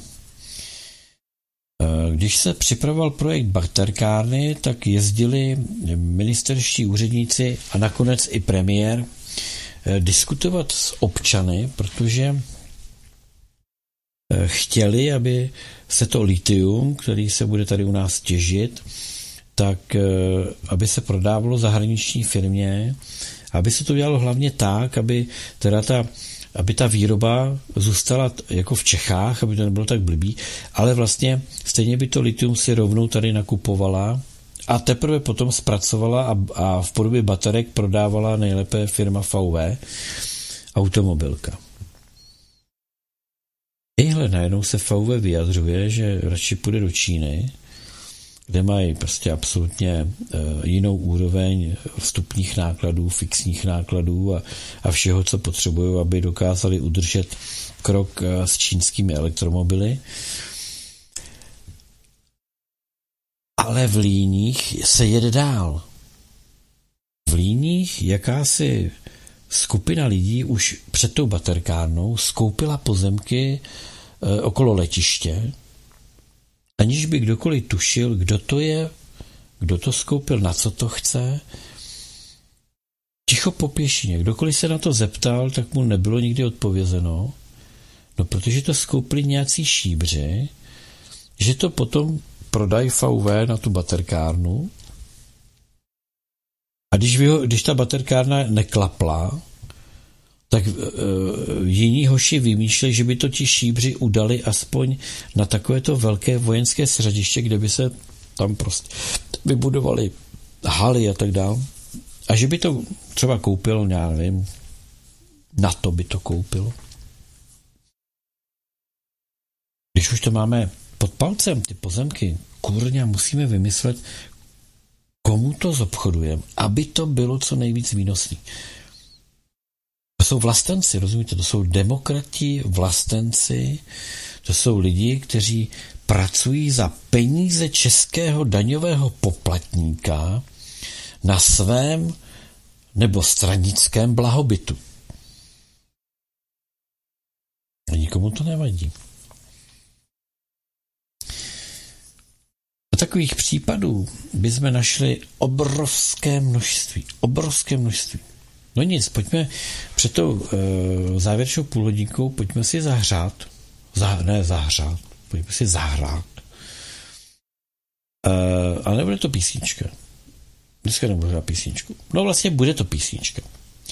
Bude to písnička rozverná, veselá, ale bude to zároveň mluvené slovo a text, který už jste určitě slyšeli, tak pojďme na to.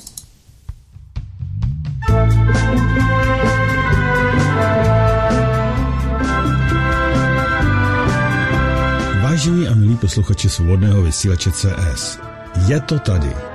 Půlce února totiž nastává chvíle, kdy jsme se vám před deseti lety poprvé samostatně ozvali s prvním zkušebním vysíláním. Během deseti let vývoje samozřejmě došlo k mnohým změnám a vystřídalo se též mnoho moderátorů a spolupracujících osob. To je zdravý vývoj, který samozřejmě dále pokračuje.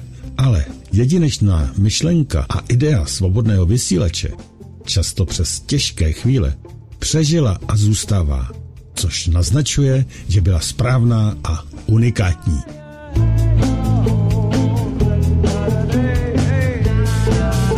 Je to město Tábor, kde se nám naskytla v reprezentativních prostorách objektu Univerzita na adrese Vančurova 2904 možnost důstojně a společně oslavit 2. března od odpoledních hodin tuto událost, která se opakuje maximálně jedenkrát za 10 let. Tedy 2. března roku 2024 budeme chtít, aby se zúčastnili všichni, kteří se na zdárném vývoji svobodného vysílače jakoliv podíleli. Takže vězte, že 2.3. bude v kulturním a společenském centru Univerzita Tábor opravdu mnoho, často velmi známých lidí. A neopomněli jsme ani na nějakou tu zábavu a kulturu. Nechte se překvapit.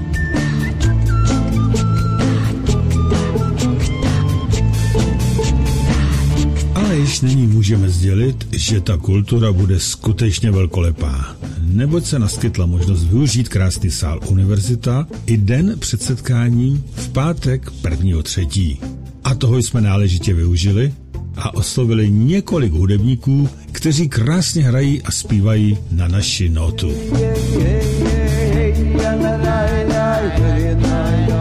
Tak vy, kdož můžete přijet již v pátek 1. třetí a zůstat i na sobotu, přijeďte, ať si společně ten víkend užijeme hotelu jsou pro vás připraveny 30% slevy a i jídlo je za velice slušnou cenu. 10 let se prostě musí oslavit alespoň dva dny.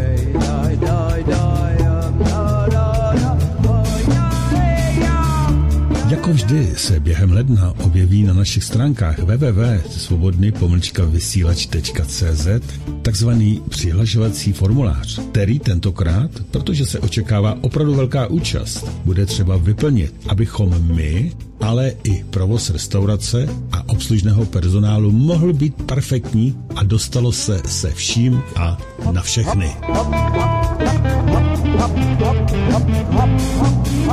Udělejte si tedy vy všichni, které svobodný vysílač během deseti let nějak zaujal, čas o prvním březnovém víkendu a přijeďte do krásného historického města husických bojovníků do tábora. Přihlašte se ve formuláři na www.svobodny-vysílat.cz a přijďte skoro všichni. Schválně říkám skoro všichni, protože i když v sálu je dost prostoru asi pro 400 lidí, určitě byste se všichni skutečně nevešli. A nebojte si sebou vzít i děti. V areálu je pro ně připraven dětský koutek. Těšíme se na vás na setkání svobodného vysílače k desátému výročí založení.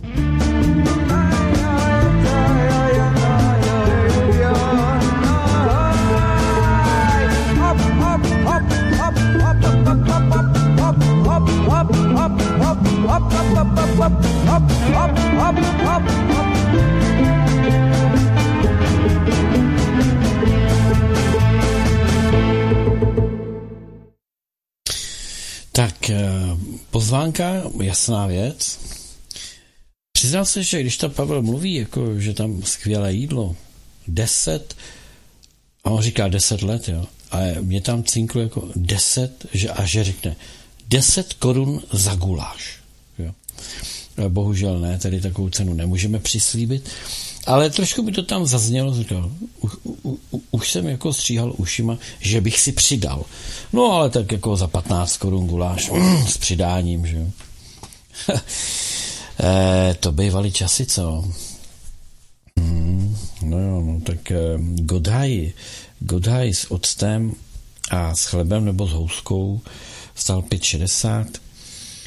E, za 22 korun většinou bylo nějaký hlavní jídlo, polívka byla za 5. E, tak nějak, no, bejvávalo. Ale e, pokud někdo si nedokáže dát dohromady některé věci, pojďme mu to připomenout. To znamená, na Ukrajině se momentálně vyznává kult Bandery. Ale to není tak, jako že by se to šuškalo mezi lidem. E, to je přímo tak, že e, Stepan Bandera byl jaksi zákonem uznán jako národní hrdina Ukrajiny. E, naši pohunci velkého bratra, lesprdelníci a rektální alpinisté americké ambasády, Vlastizráci, korupčníci a kolaboranti s kde kým si tak nějak neuvědomují, že opravdu nejsme úplně blbí, aby jsme nevěděli, že když na Ukrajině zákonem stanovili, že Bandera je národní hrdina, takže asi něco nebude v pořádku. A minimálně se to kříží s, naší, s našimi zákony, které říkají, že jaksi glorifikace nacismu, ne, ne, ne, ne, ne. Je zvláštní, že tedy opozice už dvakrát navrhla uh, a dvakrát to 108 schodila ze stolu a neprohlasovala, že glorifikace nacismu je trestný čin. Že by nacisté ve 108 eh, nechtěli hatit svoje zájmy. Víte, jak to je? Zájmy imperialistů zhatí naši vepři belatí, tak uh, jestli jako oni hájí ty zájmy nacistický, ku podivu uh, ani takovouhle věc, uh, když se hlasovalo uh, jako o rezoluci, kterou předložila Ruská federace, zákaz glorifikace nacismu, tak opět země kolektivního západu se buď zdrželi nebo hlasovali proti této rezoluci. Zbývá akorát tak jako spekulovat, proč. Jestli dostali za to zaplaceno, nebo jestli ideově e, jsou z třetí říši nějak spjati, nebo jestli jejich rodiny příslušníci eh, by jim neodkázali patřičné jmění, pokud by proti tomu hlasovali. Já nevím, já, já si to neumím úplně přesně vybavit. Ale tak, aby jsme připomněli třeba málo vzdělaným, různým cenzorům, jo, kteří mažou ty příspěvky lidí, kteří upozorňují, že na Ukrajině financujeme nacistickou chuntu, tak eh, když už se nedokázali vzdělat sami od sebe, tak je pojďme vzdělat televizním příspěvkem. Třeba jim to nějak pomůže v tom, že e, aspoň přestanou mazat. 35 má UPA 100 tisíc vojáků. Během prvních poválečných let bude 70 tisíc z nich zapsáno na černou listinu. A když vyprší ultimátum ke složení zbraní, začínají banderovce soudit. Ukrajinci soudí Ukrajince. Na účet banderovců připíše sovětská historie všechny zločiny spáchané na západní Ukrajině koncem druhé světové války. Ukrajinské nacionalisty označí za zrádce a nepřátele vlastního národa. Soudy nad banderovci budou probíhat 30 let.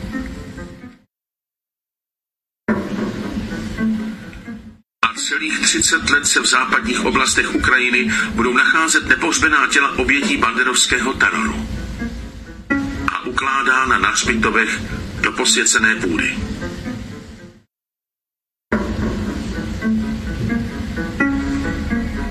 Sedm kilometrů od Rovna je obec s názvem Horodok. Tady někde je nápis, že tito lidé zahynuli rukou ukrajinských nacionalistů.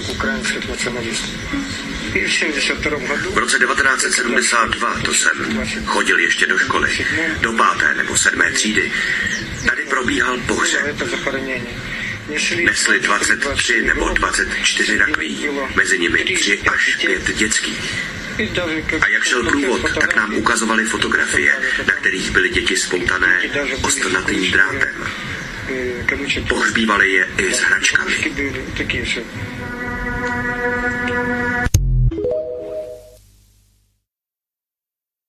Takových uh, dohledatelných věcí je obrovské množství. Tak zatímco se tady vynáší uh, na objednávku eh, jaksi rozsudky nad těmi, kteří se zamýšlejí nad některými záležitostmi a souvislostmi událostí v Katyni, eh, tak se tady glorifikuje, eh, propaguje, financuje a vyzbrojuje nacistický režim. Ale nikomu to nevadí není potřeba být kritický. Jako je důležitý, eh, že víme, odkud vítr fouká a že je potřeba správným lidem ukázat, eh, jak se věci mají. No a když už jsme u té druhé světové války, eh, zatímco na Stalina kde kdo plíje, a vzhlíží se k Churchillovi. Jo. To, to byl Sir Churchill, jako Winston, Sir Winston. Tak je potřeba připomenout, ehm, kdo byl ten Churchill, který tak strašně dlouho otálel s otevřením té ehm, západní fronty, čili eh, který se zdráhal pomoct Stalinovi otevřeli tu západní frontu až ve chvíli, kdy bylo evidentní, že maximálně tím urychlí některé věci, ale tam šlo o to otevřít tu frontu a zmocnit se toho všeho, co nacistické Německo za peníze obětí, které e, splinovali a upalovali a pálili v těch e, koncentrákách, tak za jejich majetky financovali e, nejenom válku, ale i naprosto Eh, zvěrstvy protkanou vědeckou činnost eh, lékařů, vědců, ze kterých do dneška žijou ty firmy, jako je Bayern, jako je, jako je IG Farben, jako je e, řada dalších, které mají kořeny, jako Pfizer třeba, které mají kořeny právě v IG Farben e, za druhé světové války. Tak Eh, Sir Winston Churchill otevřel tu frontu až ve chvíli, kdyby jim ujel vlak. Jo. Když už bylo jasné, že Stalin toho Hitlera žene, tak pak bylo potřeba rychle zareagovat a tvářit se jako spojenec. A znova připomínám, prvním spojencem Sovětského svazu v boji proti nacistickému Německu byl Ludvík Svoboda se svým úmyslem, záměrem a také vybudovaným posléze ehm, československým eh, praporem. A to, že ten prapor byl složen zejména z lidí, kteří si odpracovávali ehm, to, co tam prováděli pod vedením svých velitelů, eh, co by tady ta legie, ty legionáři, byli tam pozavíraný tom sovětském svaze, svazu. Byli pozavíraní a svoboda jim dal možnost to odpracovat a odčinit tím, že budou bojovat.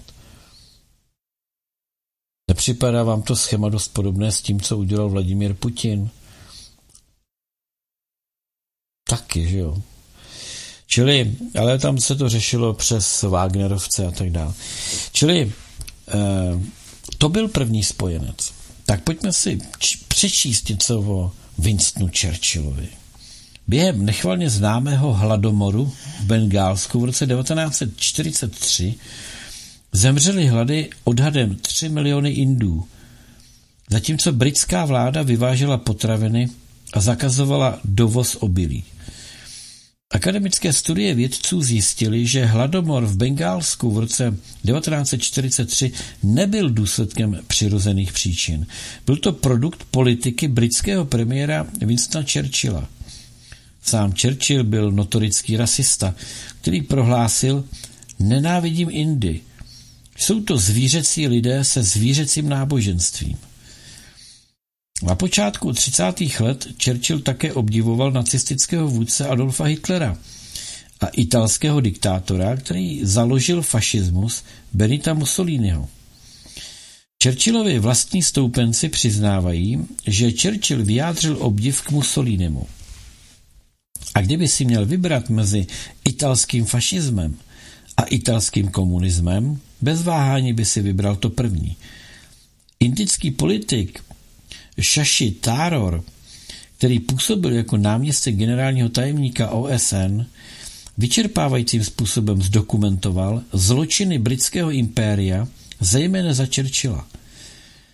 Churchill má na rukou tolik krve jako Hitler, zdůraznil Taror. Poukázal na rozhodnutí, která on, Churchill, osobně podepsal během hladomoru v Bengálsku, kdy 4,3 mil, čili 4,5 milionu lidí zemřelo kvůli rozhodnutím, která přijal nebo schválil. Oceňovaný indický ekonom Utsa Patňák odhadl, že britské impérium odčerpalo z indického subkontinentu bohatství ve výši 45 bilionů dolarů. To už je nějaké číslo, se kterým se dá nějak počítat.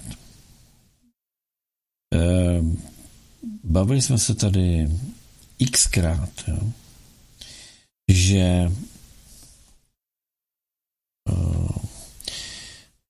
eh, kolonisté a Britové byli krutými kolonisty, že pochopitelně eh, rabovali a dlouho, ještě když už neměli kolonie, tak stejně neustoupili z pozic natolik, aby nemohli rabovat. Rabovali a rabují ty země eh, jako neokolonisté. Jo.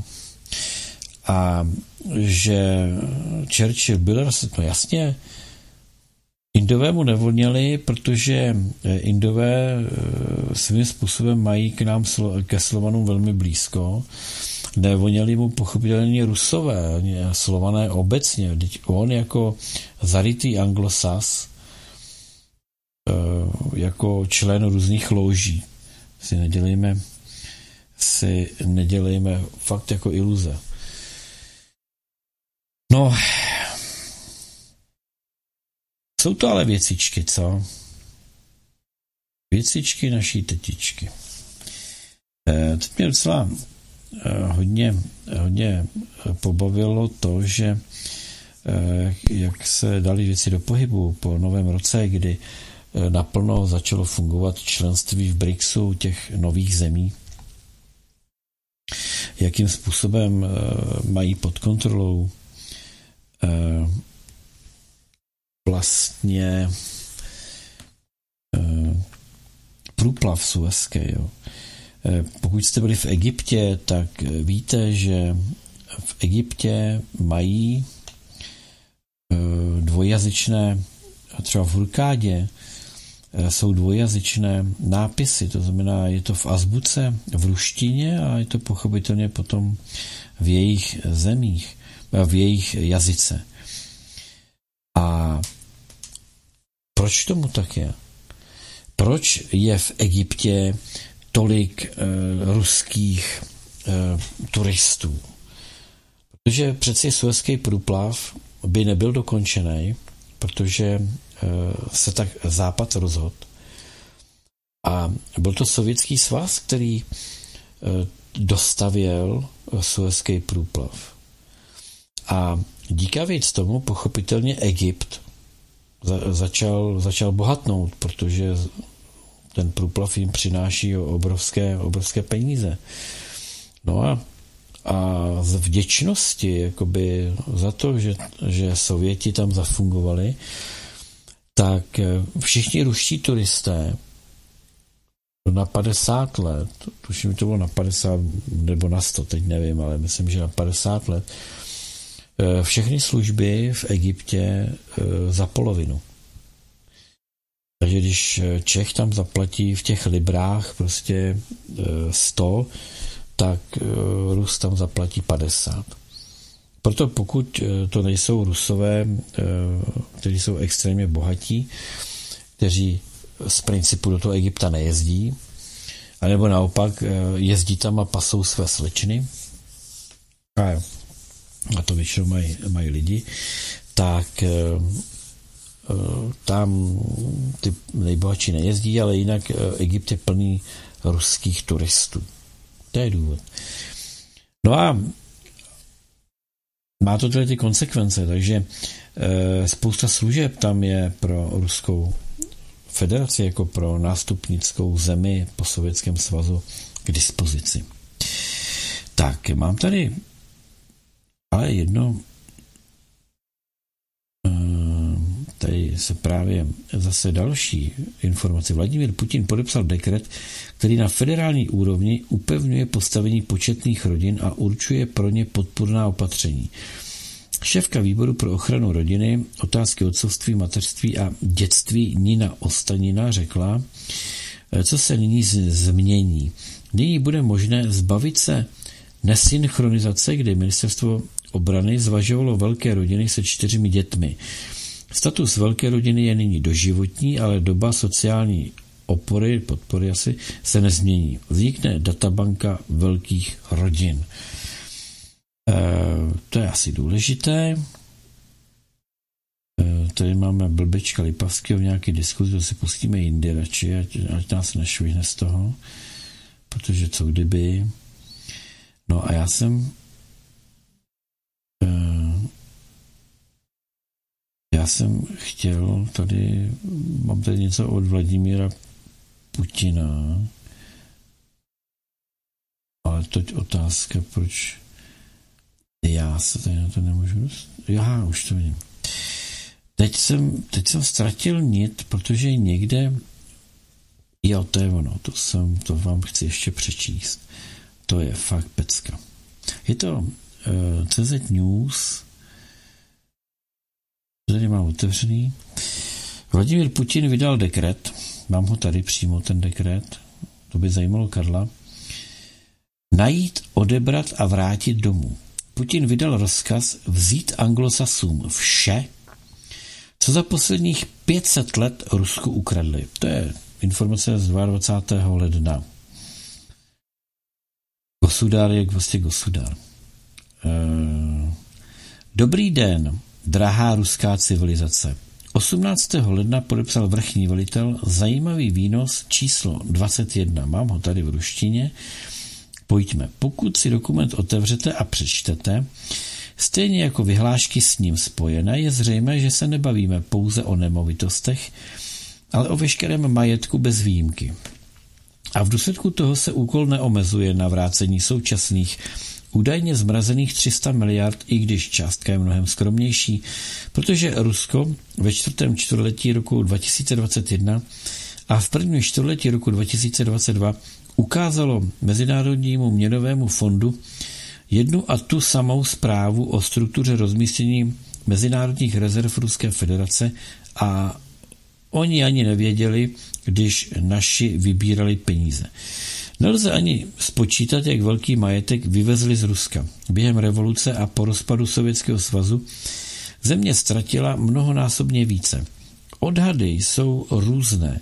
Pokud to přepočteme na současné peníze, tak od 5 do 10 bilionů dolarů. Pro srovnání čínské mezinárodní rezervy jsou pouze 3,3 bilionů dolarů.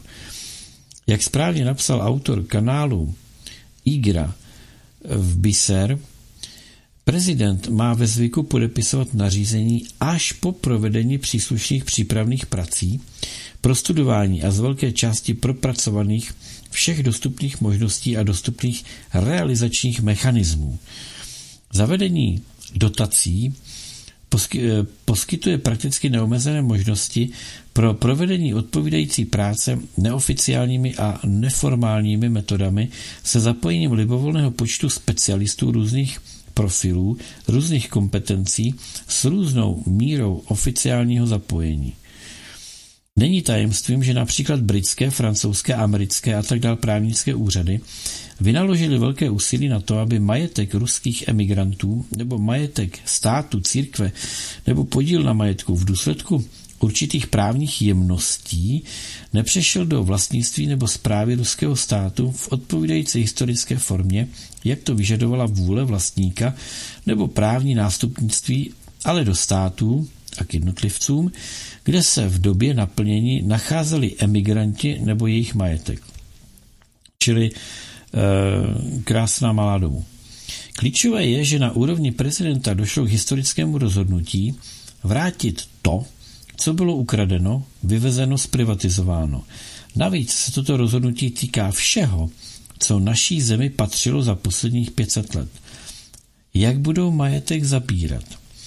Skutečnost, že v šedé zóně lze zabírat majetek jakýmikoliv legálními i nepříliš etickými metodami, zdaleka netržními, je nepopiratelný fakt. Vzhledem k tomu, že anglosasové vlastníma rukama zničili mezinárodní právo, nyní vůbec není třeba se na ně ohlížet, zvláště když se sami po staletí zabývají krádežemi v univerzálním měřítku. Existuje mnoho návratových schémat. Na základě zkušeností Britů je možné napsat celou vědeckou práci. Jinou otázkou je, že nyní jim na krdenou kořist sebere Rusko. Například umění, starožitnosti, zlato, sbírky a mnoho dalšího lze vrátit za 1 až 10% hodnoty. Naštěstí v Evropě a Británii je spousta překupníků, spekulantů, podnikavců. Stačí si vzpomenout například Kadyrova, kterému odebrali koně. Ukradli mu koně Zazu, který byl poslán na závody do České republiky. Razman Ramzan Achmatovič dále píše. Přátelé, mám dobrou zprávu. Pamatujete si na příběh z krádeží Zazy mého koně. V roce 2014 jako první dostal ránu evropských sankcí, stal se terčem západní zvůle a byl leta vězněn v jedné stáji v České republice. Tak a teď už můžeme říct, co se tehdy vlastně stalo. Nebojte se, zazuje v pořádku. Začátkem roku mě přes prostředníky kontaktovali zástupci sumerských, tedy ukrajinských speciálních služeb a nabídli mi vykoupit Zazu. Věděli, jak na koně lpím a nepro, neprohádali. Samozřejmě jsem souhlasil. Upřímně řečeno, myslel jsem, že Zazu bude předán nějak oficiálně, že proti němu budou zrušeny sankce a podobně. Ale ukázalo se, že speciální služby měly troufalý plán. Prostě zinscenovali jeho krádež ze stáje v České republice v domluvě s českou policií. Připomenu, každému tehdy přišlo divné, jak může drahý kůň jednoduše zmizet. Ukazuje se, že může. Teď je Zazu na cestě domů a jeho návrat mě stál pozor 18 tisíc dolarů, to je 1,5 milionu rublů. Ano, ano, přesně na takovou částku ho tehdy české orgány činné v trestním řízení ocenili. Vzhledem k jeho skutečné ceně a vynikajícímu rodokmenu jsou to pouhé haléře. Takže přátelé, pokud potřebujete něco přivést, vrátit z Evropy, obraťte se na sumerské spravodajské služby. Rychlé, profesionální, levné při obcházení sankcí. Ve skutečnosti hodnota zazuje asi 10 milionů dolarů, podle slov samotného Kadyrova, ale za pouhých e, dvě desetiny procent ceny vám skorumpovaní západní politici a jejich ještě skorumpovanější zpravodajské služby s velkou radostí předají vše, o co požádáte. Ještě zajímavější je zpráva americké civilní rozvědky, že podle jejich údajů se Rusko nehodlá distancovat od hudebníků v úzovkách a jejich analogů, kteří jsou již aktivní a na světové scéně začnou působit ještě aktivněji, čili Wagnerovce. Kluci mají dost zkušeností na to, aby se zmocnili kontroly, řekněme, nad ložisky uranu nebo drahých kamenů v Africe, které mimochodem před rozpadem Sovětského svazu patřily Sovětskému svazu. Anglosasové mají po celém světě celkem více než 900 základen a značná část z nich chrání ložiska ropy, kamenů, zlata, plynu, uranu a všeho ostatního, co je dobře kótované na světových burzách. Vyhnáním, řekněme, francouzů ze Sahelu, naši začínají pracovat s Afričany 50 na 50. Polovina pro nás, polovina pro vládu. To je mnohem lepší než to, co dávali anglosasové nebo francouzi 90 na 10. Pak přichází Rosatom, diplomatický sbor, Gazprom, Ruský dům, Ruská pravoslavná církev a začíná skutečná práce. Řekněme, že odebrání uranového ložiska Francii je docela ekvivalentní náhrada za ukradený obraz a vyhnání Británie ze Suezského průplavu je platba za ukradené zlato. Rozhodnutí Putina je tedy velmi špatnou zprávou pro západní svět, která znamená, že kromě toho, že nedemokratické režimy aktivně připravují západ o vůdcovství, vyhánějí ho z Olympu, tak ho ještě navíc v plném rozsahu rozkal, rozkulačují. Nejzajímavější je, že se k tomu jistě připojí Irán, Čína a Afrika.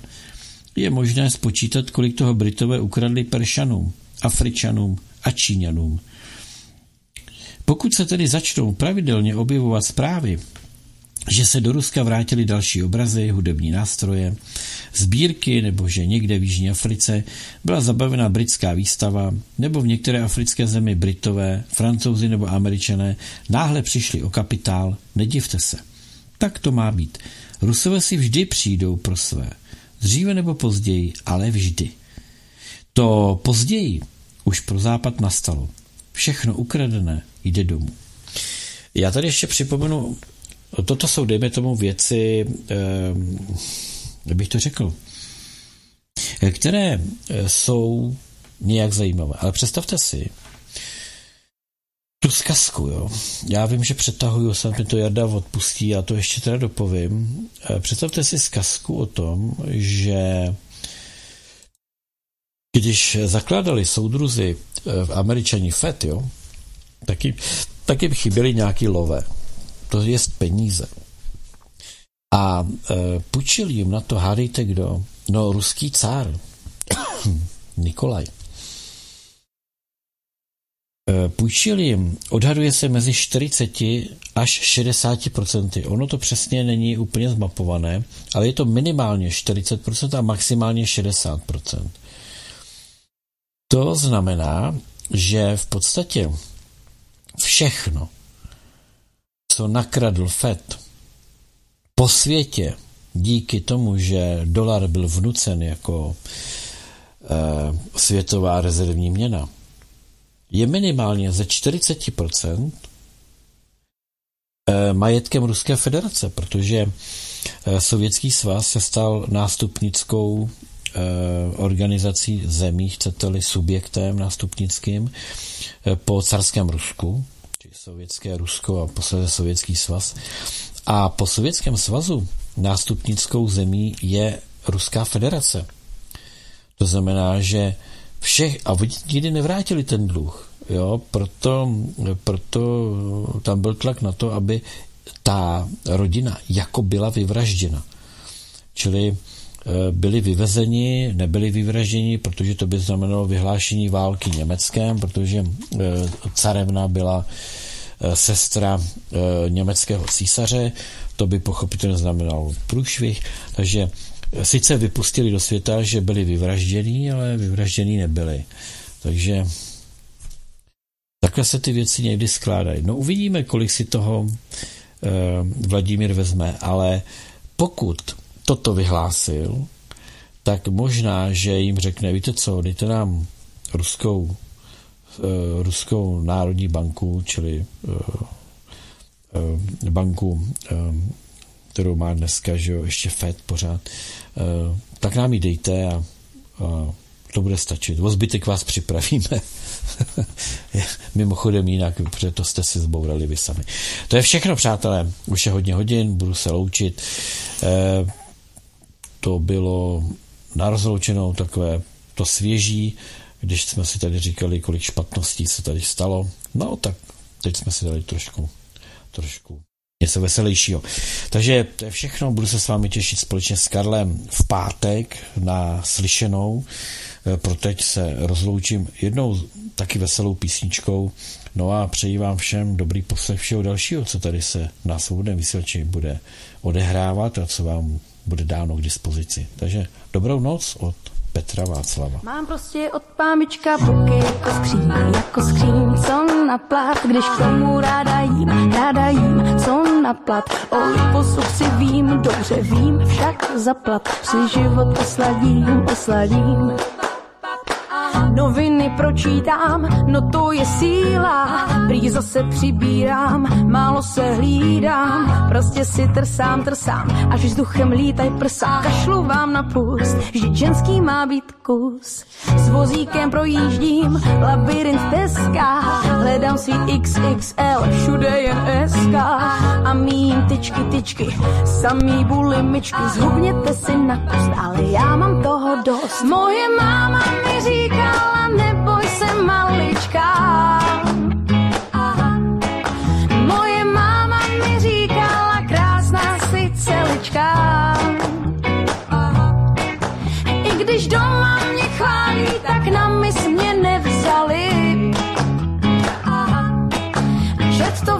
vždyť můj život je sladký jak bombary. Mám prostě od pámbička boky jako skříň, jako skříň, co na plat, když k tomu ráda jím, ráda jím, co na plat. O liposuch si vím, dobře vím, však zaplat si život osladím, osladím. To víš, kluci chtěj, na noc barbíny, co nemyslej. A když jim není, hej, Přicupy na tvůj práh chtějí zahřát a mají hlad. Moje máma mi říkala, neboj se malička. Aha. Moje máma mi říkala, krásná si celička. Aha. I když doma mě chválí, tak na mis mě nevzali. Aha. Čet to vem, vždyť můj život je sladký jak bombary. Mám prostě od pambička boky jako skříň, jako skříň, co na plat, když k tomu ráda jím, ráda jím, co na plat. O liposuchci vím, dobře vím, však zaplat si život osladím, osladím. Mám boky jako skříň, jako skříň, co na plat, když k tomu ráda jím, ráda jím, co na plat. O liposuch si vím, dobře vím, však zaplat si život osladím, osladím. Mám od pámbička boky jako skříň, jako skříň, co na plat, když tomu ráda jím, ráda jím, co na plat. Mám boky jako skříň, jako skříň,